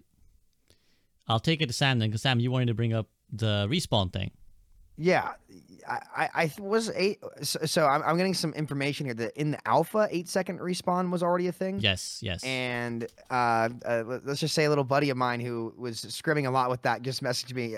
I'll let you take a guess who it is, and was like, "We already tried that." And then the teams would just with spawn advantage would just trade out, and it would favor them like way more. And so now that I hear that and think about it, I I, I don't think the respawn timers need to be changed. If they really want to mess with them, they can. But I I have ne- I've never once sat there and been like, oh man, the respawn timer's too long. In fact, like the only moments where I've thought about the respawn timer is like when Kiriko spawns, and it just it immediately TPs through a wall in King's Row third or Circuit Royale third or anything like that, where we literally had to add balls cooldown to the respawn. So lowering that, I mean, I think it just I, I think it takes away from some of the nuance of the game, I guess, if that makes sense. I, so I, I personally wouldn't touch them, but if they want to spice things up and make se- things seem differently, um, they can. But I I I think that they maybe don't need to do that. Right, I'll just, I'll just read the uh, I'll just read the exact sentence as well because this this is literally in today's blog that went up like half an hour before we went live. Uh, it talks a lot about like you know it's Aaron kind of reflecting a lot of things and there's a nice moment in there about how you know they really appreciate uh, the love that they got at BlizzCon and meeting people in person. And they say we're excited about running some experiments aimed at making the game more enjoyable to play. For instance, what would happen if spawn times were drastically reduced? Look for those in the start of season eight. Now, drastically reduce is not a term I would imagine the devs use often, But that sounds, you know, at least eight. That sounds like an at least eight type situation, That right? sounds like a six. right, exactly. I have not read this post and I don't like the sound of it. now we That's will like say it- I thought it was gonna be like Experimental the quick play, like- mode, y'all. yeah, I thought it was gonna be like the, the quick play thing where people spawn together coming back, not like drastically reducing them. Which I don't like the quick play thing either in comp because I think that staggered spawns adds skill to the game. And it's like I, I never like when they actively remove skill from the game. Like it, it is a skill to notice where your teammates are and not stagger. And it's a big skill as well. Like if you go in the lower ranks, there's people walking out like idiots. I think this is actually a really interesting point because I was thinking about this the other day, Dan, and this is exactly this point, which is that I've seen it happen in other games too, where this I think this usually is where again the development conundrum lies, is that the players who already play and perhaps value the kind of skill curve and the learning curve will be against changes like these. So like all of us would be I, I, I think all of us would agree with you that like not staggering is a skill that you need to learn. That like, oh, my teammates are going in, Absolutely. let me go in now. My teammates are not ready, let me not go in now. And that's like a way that a player who's smart can make a tangible difference in the lobby just by knowing not to stagger. But I think this is also the area where like noobs or new players and casual players appreciate these kind of changes because it means they can kind of just Yeah. play with a little bit less active like oh my god i gotta know this thing and know that thing and i think i've seen like i've seen valorant players for example talk about some things i can't remember for the life of me the specific example right now but i remember them being like they're making the game easy and me reading it is like someone only occasionally Uh, it plays was valorant the, the smokes. Right, exactly. The smoke. So now you can so you can now see the time when the smoke is about to run out. Like there's a visual indicator. Because in Valorant, obviously, you can drop a smoke somewhere, and now they've added a visual indicator that shows you the smoke's about to run out. So me as a casual player, I was like, "Oh, that's neat. That's nice. I don't know the fucking timing of a brimstone smoke. I don't give a shit. Like how I'm not gonna sit there and be like, I read it's eight seconds. I'm gonna count eight. Se-. You know. So as a casual player, I'm like, I don't give a shit. But I could totally see as well if I was a competitive player, I'd be like, no, you need to know that he dropped it at, you know, 43 seconds into the game, therefore 51 seconds into the game, it's to run out, right? So I think this is another one of those possibly areas where I imagine all of us will be like, ah, I don't know about that, Chief. That's like, also, I think it's another situation of creating maybe more demons than we realized. And I think maybe, Sam, this is what your friend I love I met I met him at BlizzCon, great guy. Um, your friend might be raging about. Spilo, I don't know if you have any thoughts about this because you obviously also would have played in the alpha with the eight second respawn timer, and I think it may cause more problems than they realize off the rip. I mean, that's always how like these fundamental changes go in. I'm gonna go back to the experimental thing. Like that's fine, just try an experimental because it's none of us, nobody in this call, nobody at the Blizzard development is smart enough to understand the full ramifications of what this means. It's the same thing with the 5v5. It's just gonna take too much time and too much practice. And so uh, I'm like, I'm not necessarily against it. It sounds kind of scary. I'm probably not gonna like it all that much. But it would need to be something they need to be able to try out, something drastic without like fully sticking to it. Um, in terms of like the counterplay around like you know, do we the the elite versus the new mentality? The way I look at it is is if something is fun to be smart about and fun to apply, then we should generally try to protect it. Um, if something is skillful, then that's good. But if it's just something that's like you just have to know this tiny little bit of niche advice, like to me, I like I guess the stagger. My take on the stagger thing is whether it's relevant to the eight second respawn or not. Um, I think pushing staggers is like good, but like maybe it'd be a little bit of a hot take here, but I don't I don't find that's like a really fun expression of skills to do something like that. So if it turns out that this is a good change in other aspects, maybe it's maybe it's not the end of the world for competitive integrity. Right, and again, I Unless think you're I- Atlanta Academy, they love doing that. Oh yeah, tell or, everyone or about oh yeah, dude. oh yeah, or London Spitfire this past Owl season. They'd Yeah, stagger yeah. people for like literally 30 seconds. Yeah, Right, and so, again, I I, don't. I, I, I do want to say again, we should applaud them for trying things, but yeah, maybe that's where again we Mm. nostalgize about the experimental. Yeatle, uh, any thoughts on that kind of whole potential idea and how it might affect the game? Yeah, the the respawn timer, I'm I'm not too sure. Like Spilo said, and many others we'll have to like test it out to really know what that's going to be like. Um, for the group spawns, I mean, like as a higher ranked player, like being able to get that punish off or knowing that I have to run away or whatever, play differently, uh, wait for the respawn, um, it's nice. But I totally get that like it makes it easier for newer players, and I think that's probably the greater good. That it should be the game should be a little bit more friendlier for newer players because Overwatch is a complicated game already. So Mm. I I'm, I wouldn't be mad if they did it. One Yeah. But I'll interjection miss with it. experimental. One interjection is is that people. One of the big things because I made a video on this like a year ago. Like they need to bring experimental back. Like yeah, but nobody's gonna play it. You know, experimental. That is like the biggest load of crock I've ever heard in my life. If you you have, especially with a battle pass, you have like the easiest way to motivate people to play the mode that you want them to test on. Imagine if they gave like double or triple XP, or or gave if you play an X amount of experimental patch points, you get these new competitive points for these new emerald skins or whatever, or emerald guns or whatever. Like it's so easy to motivate. If you want people to play the mode in game to try out for your numbers or win rates or whatever, you can do it. That's always been the worst excuse in my opinion. It's a I've got good an idea for Start that. segue. Start segue. Just put a mercy skin behind it. Aw. Did you see the True. uproar about zombie mercy? We forgot to talk about this.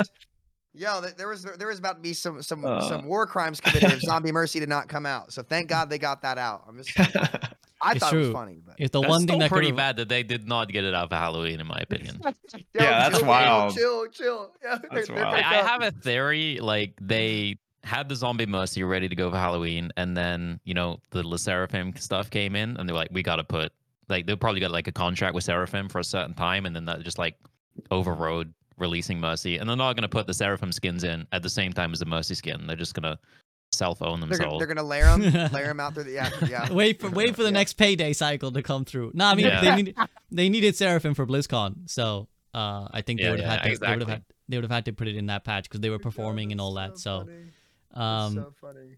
Yeah, but honestly, the one thing that could revive Overwatch esports would be more Mercy skin drops. Honestly, like the contenders revival off of Mercy was was Mm. crazy. Go hard. So You guys Yeah. heard like the Travis Kelce and like the uh, Taylor Swift thing with the NFL? Oh, They need to do that with Mercy players in Overwatch what was it? Esports. Well, so it's like you Travis can't Kelce is watch a game without Taylor No. Swift on the screen. Taylor It's Swift is dating this Bro. National Football League, like the Yeah, American yeah. football play, and so like all these non-football fans are like American footballs are like all are all into football because Taylor Swift, right? So what you do is you have like the Mercy copulation, but you tie it into like Overwatch esports where there's contenders or flash ups or whatever, and now you have like this big casual community that's actually that's it's an elite strategy, guys. It'll work. Well, we're kind of doing it with the K-pop thing, right? Like uh, there was so many actually. K-pop, K- K-pop stands who were like watching the TikToks to be like, "What is this going on?" So we just need more of that. We need we need Taylor Swift to date an Overwatch player is what we really need. That's like, it. So we That's need to it. convince her somehow to date an I'm Overwatch volunteering player. Samito. No, I'm good. I'm good. Yo, I'm good. Maybe Samito I'm can delve into the K-pop world. Actually, the K-pop Uh, world is now more his way. I, I'm good. I'm good. Oh my goodness. Okay, Dan, any any thoughts more on that? Kind of any of the actual serious topics we discussed before we can head to concluding thoughts. Um, I, I thought about the. I mean, this is kind of uh off uh the track, I guess, but yeah, I think someone brought up Kiri TP, and yeah, I think Kiri TP should be the same as whatever Ball has. Like, I think it should be consistent across the board. Like, if Ball can't roll out of spawn, I don't think Kiri should be able to TP out of spawn. If Ball can roll out of spawn, then Kiri should be able to TP out of spawn. I think that should definitely be the case, and it probably should have been since the beginning.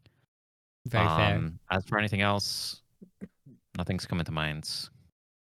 Very fair from a Kiriko main. Actually, one thing I wanted to bring up that I didn't bring up yet, and I'll just throw it in now off of off a tangent, is like, so I've seen a lot of discussion of nerfing Ana around around the hog thing, right? That's like, oh well, if we want to work hog, we got to nerf Ana. I think one thing that we got to be really careful about, and I see people do this all the time, is that like one hero rises to prominence is like we need to buff this hero or this hero is too strong, and then all the hate goes to this other hero to be like this hero is, is the problem in so in stopping X thing. But what world do you create when you giga nerf Ana to the point where like she doesn't answer these things anymore? And the problem is that like she's an answer to other things also that will now run rampant, right? So it's like what is the world where Ana doesn't counter hog? Is this a fucking hog running around hooking people every six seconds and like displacing them and you now have to like put in way more effort to shut down a hog than you would to shut down a Reinhardt, for example, right? Because to shut down a Reinhardt, and again, this is the world people seemingly seem to enjoy. Is like, oh, they picked Reinhardt, I'll go Bastion. Haha, I'm so I'm such a good player. Now he can't play the game, right? Or like they pick Winston, I pick Bastion. Now he can't play the game. You dumpster Ana. Now there's a hog running around, and like you need to hard target folks just to kill him. So I feel, and same for like Doomfist or Bald. You know, it's always these heroes that like are otherwise undealable for the support line. You nerf this like key hero who kind of anchors. It's kind of like what I remember earlier watch D.Va DM was, right? Like D.Va DM just like anchored the game where it was like people would be like, "Oh my god, the DM, she just shuts down my whole visor." But it's like the minute you took that out the equation, 10 other things ran rampant and made the game like worse. So it's like sometimes you need these things to keep the game in check. So my take is that either we need to add more answers, like different answers that you don't have to feel like I have to go Ana uh, to to answer this thing. And then you can buff it, or you gotta accept that like we need the Ana as the the the better evil, like the lesser evil, to control like all these these other heroes. Otherwise, people are like, I don't know how I deal with a ball in my backline. Well, also she also enables dive, right? You want to talk about why poke is getting paid, played so much. Ana's gotten consecutive nerf after consecutive nerf after consecutive nerf, and heroes like Illari Bap get slaps on the wrist, you know, and then you're wondering why. Why is the game Bastion everywhere? Well, she's also the hero that enables dive too, so that's an, another thing to think about on that angle. To add on to that.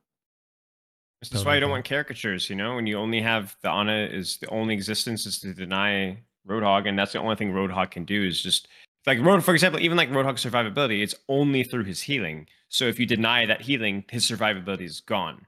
And so, like again, like I've always been a, a, an advocate of dynamics, especially since that Overwatch 2 discussion where they wanted to remove hard counters. They wanted you to be able to one trick. Like you can't do that without the introduction of dynamics and, and outplay and counterplay and skillful expression. And so I think like Ana, I think Nade, yeah, it's still too strong, whatever, whatever. But again, like the most hated characters in Overwatch 1 or Overwatch 2 are the characters that only do one thing.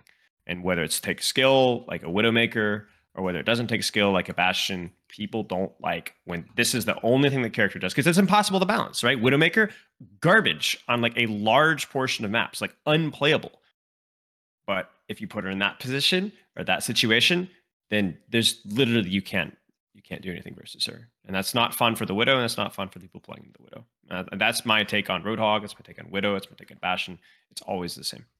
And some of them I don't know. Like I don't know how you balance Widow around that. To be fair, but I think for a character like a Hog, like I said, that's why I was so mad about the rework. All that effort, and he's still counted by the same crap, and he still plays the exact same way, almost exact same way. It's like that. That takes me off. And that's where they maybe can learn from their own hero design of Junker Queen. It's like she's she's the better version of Hog or the more evolved version of Hog in that she has these multiple ways of healing herself. Yes, the anti yes. shuts it down. She doesn't have speed. She has speed right. too. That's the thing. You can run you away. Know? You can shout away. Should you get oh I'm anti? Okay, I'll shout away if I if I need to. Right. And may, maybe maybe oh, you get some shield. Blizzard, I can queen all out. Right. Like you have so much versatility right. as to like what you can do. Maybe when you hook a guy, you get like shields for how far you drag them. Right. It's like oh, no. hook a max range, hundred shield. Like come over here. It's like survivability. If Lucio doesn't get beat drop, that gives more health from the higher he drops off before that happens, then we've done something wrong. I know Frogger will be happy about that one. You know, it's like imagine Lucio's beating from the skyboxes. That would be kind of fun. I, I think Jake said that too, actually. No, I think that would be kind of fun. I'd be down for it. It would be funny. Uh, Yeatle, Dan, any thoughts on this before we head to concluding thoughts? I think it just goes straight back to, you know, making Roadhog and Mauga have counterplay abilities instead of nothing at all. Yeah, hundred percent. Yeatle. Uh, my comment would probably be the same as my concluding thoughts. So if I'm okay right. to just go into that. Yeah. Sure. So yeah. let's head to concluding thoughts. Then go ahead. What do you got? Yeah, basically we need less. This hero counters this hero. I need to swap off now. Need need to go away from that. Start start introducing more counterplay. And um, I guess the best examples of that is they're, they're going into the direction of it with with uh, Sombra Zenyatta's Discord and Roadhog, although still not perfect, the vape. I think they need to keep keep going on that path of like changing fundamentally how things work so that you have more counterplay. So that's about it. I hope they they keep on that track. That's good. Good to hear. Yeah. So Sam, we'll go to you next. Just your general desires from from Overwatch and try how to make it healthier for for each of the roles.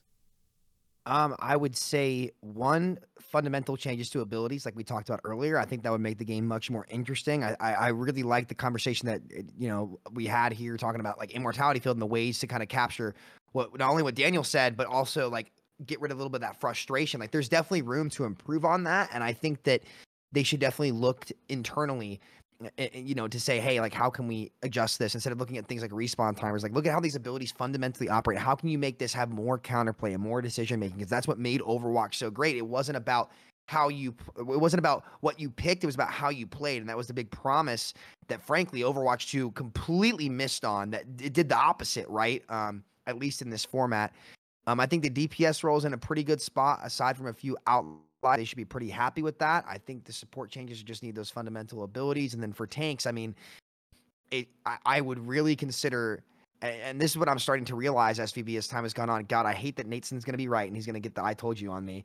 But I, I, I don't know if I am pro six v six role lock specifically or anti five v five role lock, and I think I'm just anti five v five role lock. And I, as I've looked at it more and more, maybe I'm willing to consider a five v five open queue instead. If the league is gone, if you want to appeal to the casual players in lower queue times, if you want to solve this issue with tanking, I, I'm really, really scared f- for them if they keep trying to fit a square piece of the puzzle into an empty circle, which is just trying to make tanks work in a 5v5 role lock and not like again, Hog is always like Spilo said, like Hog is like if he's gonna be like he is right now, you know, he's always gonna have that weakness. But like Daniel said too, it's like a lot of people have always loved playing these characters, and like you'd have to destroy that identity in order for it to really work in a way that it can be picked somewhat consistently in this specific format because you're fitting a, a square piece into a circle. So there, there's a lot to consider on that. Um, but as far as like the DPS role goes, I think they've gotten in a pretty good spot aside from one or two heroes. It's definitely one of the better spots it's been in. The Sombra re- rework was the best one I think they've ever done. I really love playing Sombra, and I feel like I do have an answer to go when they pick Widow. Okay, my side do have some lethality, right? The question is, is, is the Kiri going to TP and cleanse it, right? But I, I feel like I actually have a chance now um, against that. So that's nice. And I think for the most part, the, the K pop event was pretty cool. They've got me on the hook. I'm nervous right? I can't be looking at this stuff anymore because I might it's stuck in my head already from the load screen. I gotta be careful, right? You never know. I'm gonna if I if I start posting fan cams, I'm gonna count on you guys to smack some sense in me, right? You know, I, it's like that's I'm that's gonna what I'm counting. I'm gonna on. encourage Yeah. it. I'm I'm gonna gonna cheer you enable on, man. I'm no, no, no, no, no, no, no. We gotta listen. I need I need y'all's help on this, okay? So, uh, but but no, you know, it's it's it's all right. There's definitely been worse states of the game. I think like the previous patch was up there with double shield. Um, so you know, I wish him best of luck, and uh, you know, maybe uh, maybe some more K-pop events. Who knows? Who knows? Maybe, maybe. I will say that the Doomfist rework is also a really good one. I really think Tank Doomfist they killed it. Y- I, I I would love to play Tank Doomfist with another tank. I would love it all day, all day. I would not put it down. Oh my god, it would be so much fun. So it'd much be fun. like Ball, I guess. Again, it would be like what Ball was in Overwatch One. I know Spilo hates power block though. I, I don't like power block, but I do agree that like uh, he, he- the, there's so many good things to say about Tank Doomfist. Yeah, that's true, way. that's There's a true, lot of really good things about Tank Uh, Doomfist. So I don't want to be a negative you- you- Nancy. You, you mean the staring contest that we like to have with each other when we yeah, but block? but you know what? Like like I will say overall, like it was it was pretty good. I will Yeah, I'll, I'll be positive. Yeah. Not not to mention people forget how much how much hate DPS Doomfist had. Yes, Like Yeah. had. Yeah, pe- yeah, people yeah, yeah, yeah. really really did not like DPS Yeah. Doomfist. Every support player I'd ask, they'd be like, "What hero would you I take? liked it. Doomfist, Doomfist, all of them. Doomfist, Doomfist. Fuck that guy. One shots me with a." Pun-. Anyways, Hey, the Um, only DPS hero to answer the broken support hero is the guy into the game. That's all I'm gonna say. you could one shot anybody with one ability. Slam, Right. uppercut with the shots. Randomly any, just any like- ability with a one shot. and yeah, the slam from the the Quake Dawn rollouts from downtown. The fucking, Can I can I say something to the Doom community that I want them to stop real quick that irritates me so much? These guys, I'm gonna try to do you all a favor. You want your Doom bugs fixed? Stop calling Doomfist a punch bot.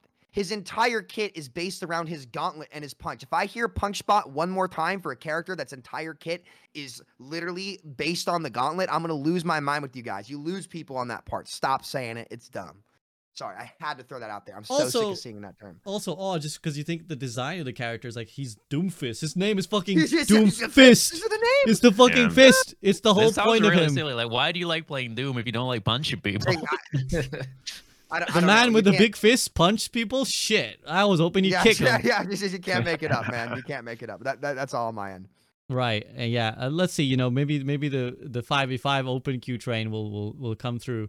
And I do think that in terms of like their desire to uh to make like a big change every year, I think that can they kind of express they want to like re you know retweak the game every so often. That's one way to do it.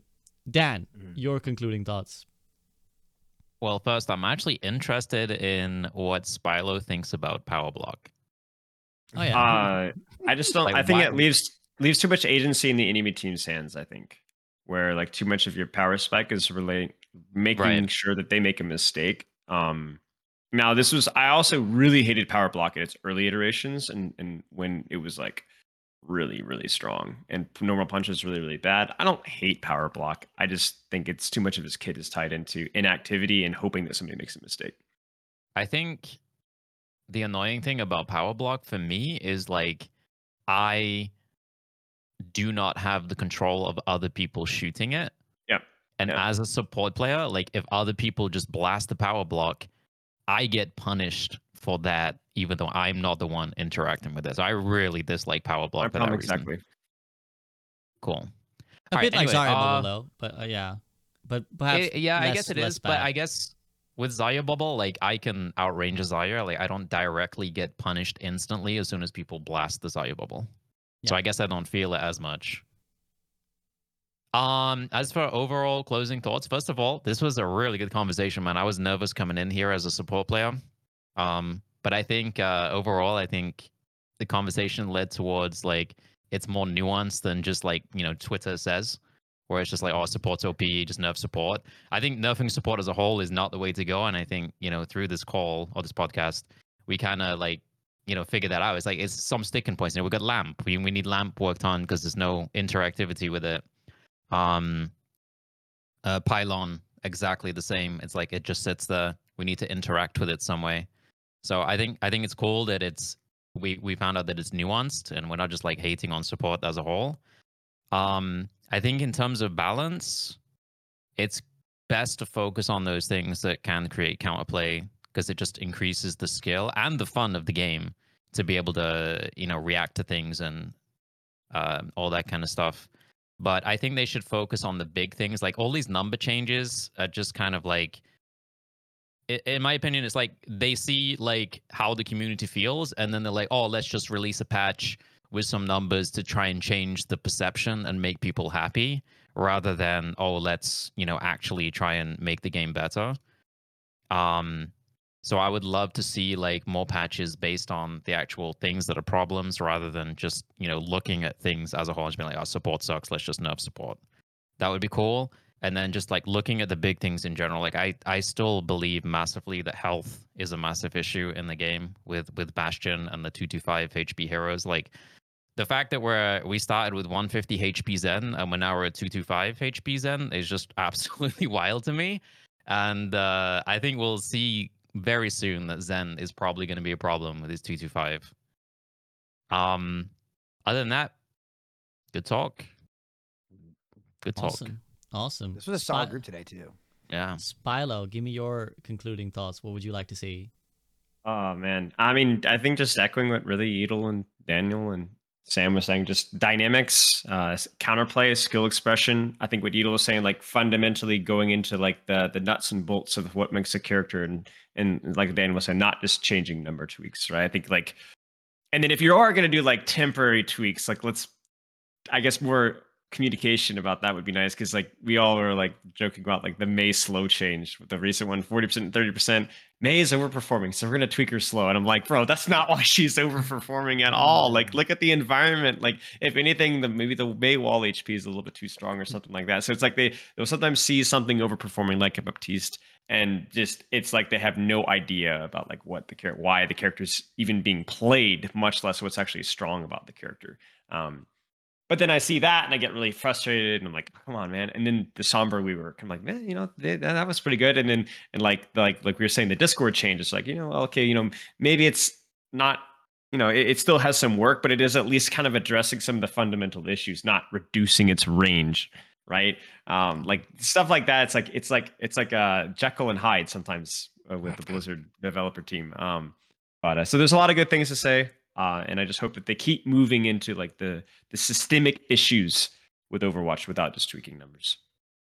Right. And I think that's a good kind of area to leave it on, which is that I do think that they're trying to be more in touch with what the community's complaints are. I think sometimes to a fault, actually. Like sometimes we kind of over change something just because there's the, the, the flavor, you know, the flavor of the month is complaining about that when actually other things are causing this problem. And if you just tone that thing down, then that thing goes away. I mean, even Zen is an example of like everyone's complaining about Zen two months ago and then the meta shifted around him and Illari got introduced and suddenly no one's playing Zen anymore. So there it definitely is obviously there's a lot of nuance to Overwatch balance and it and it changes very fluidly and dynamically, which is why I think as many desires I would have for the Vision Overwatch, my perhaps greatest feedback right now would be the prioritization of returning the experimental card. I gather that, you know, obviously I, I don't think it's high on their priority list and I understand that development resources are scarce. But that's so that's exactly why I would say like whatever your priority is, bump it up because it will help you balance the game like big picture much more frequently, much more easily. Because like obviously it seems I don't know if there's any rework on the horizon right now. Like the Brig one is out, the Sombra one is out, the Hog one is out. So I don't know if there's any tangible rework that they're thinking of doing. But I'm sure there will come a time when they will need to rework another hero or drastically alter another hero. Like they're always messing around with Moira, for example, right? And I think that the experiment will help with that and it will also help with them just just tweaking things. Like, you know the way they used to give something an experimental for like two weeks beforehand or ptr two weeks beforehand and then realize oh actually this isn't working and immediately pull it back. They've shown the desire to go back on things or tweak things quickly. So i hope they use the experimental slash ptr version to do that again. Again i don't know if there's any technical things holding them back i don't know if the practicalities of it aren't there but from my pov i'm not understanding any of those things bump it up, and I think it'll help you balance the game. Uh, so that's all I got, guys. Anything else you want to add before I let you get going? No, a great group today. This was fun. This was this was definitely it one of the more thought provoking ones for sure. Spilo, you Yeah. and I have never gotten the chance, or actually none of you guys. I don't think I've ever gotten to be on group up with any of you all. But you know, it's we've been around. We've been. I, Yeatle and I dominated in a Warzone tournament. Oh yeah, yeah. That was Yeah. we rolled. We rolled them. We, we, we got rolled. Yeah, yeah, it's true. All right. Well, as always, thank you so much to my guests, Coach Spilo, Yeatle, Samito, and Daniel Fenner for joining me. Please show these guys some love wherever you're listening. Go check out their content. Their socials are always in the commands and usually in the description of the video too. So check them out. Thank you so much, guys. And for now, that's it from us. Peace out. Jeez.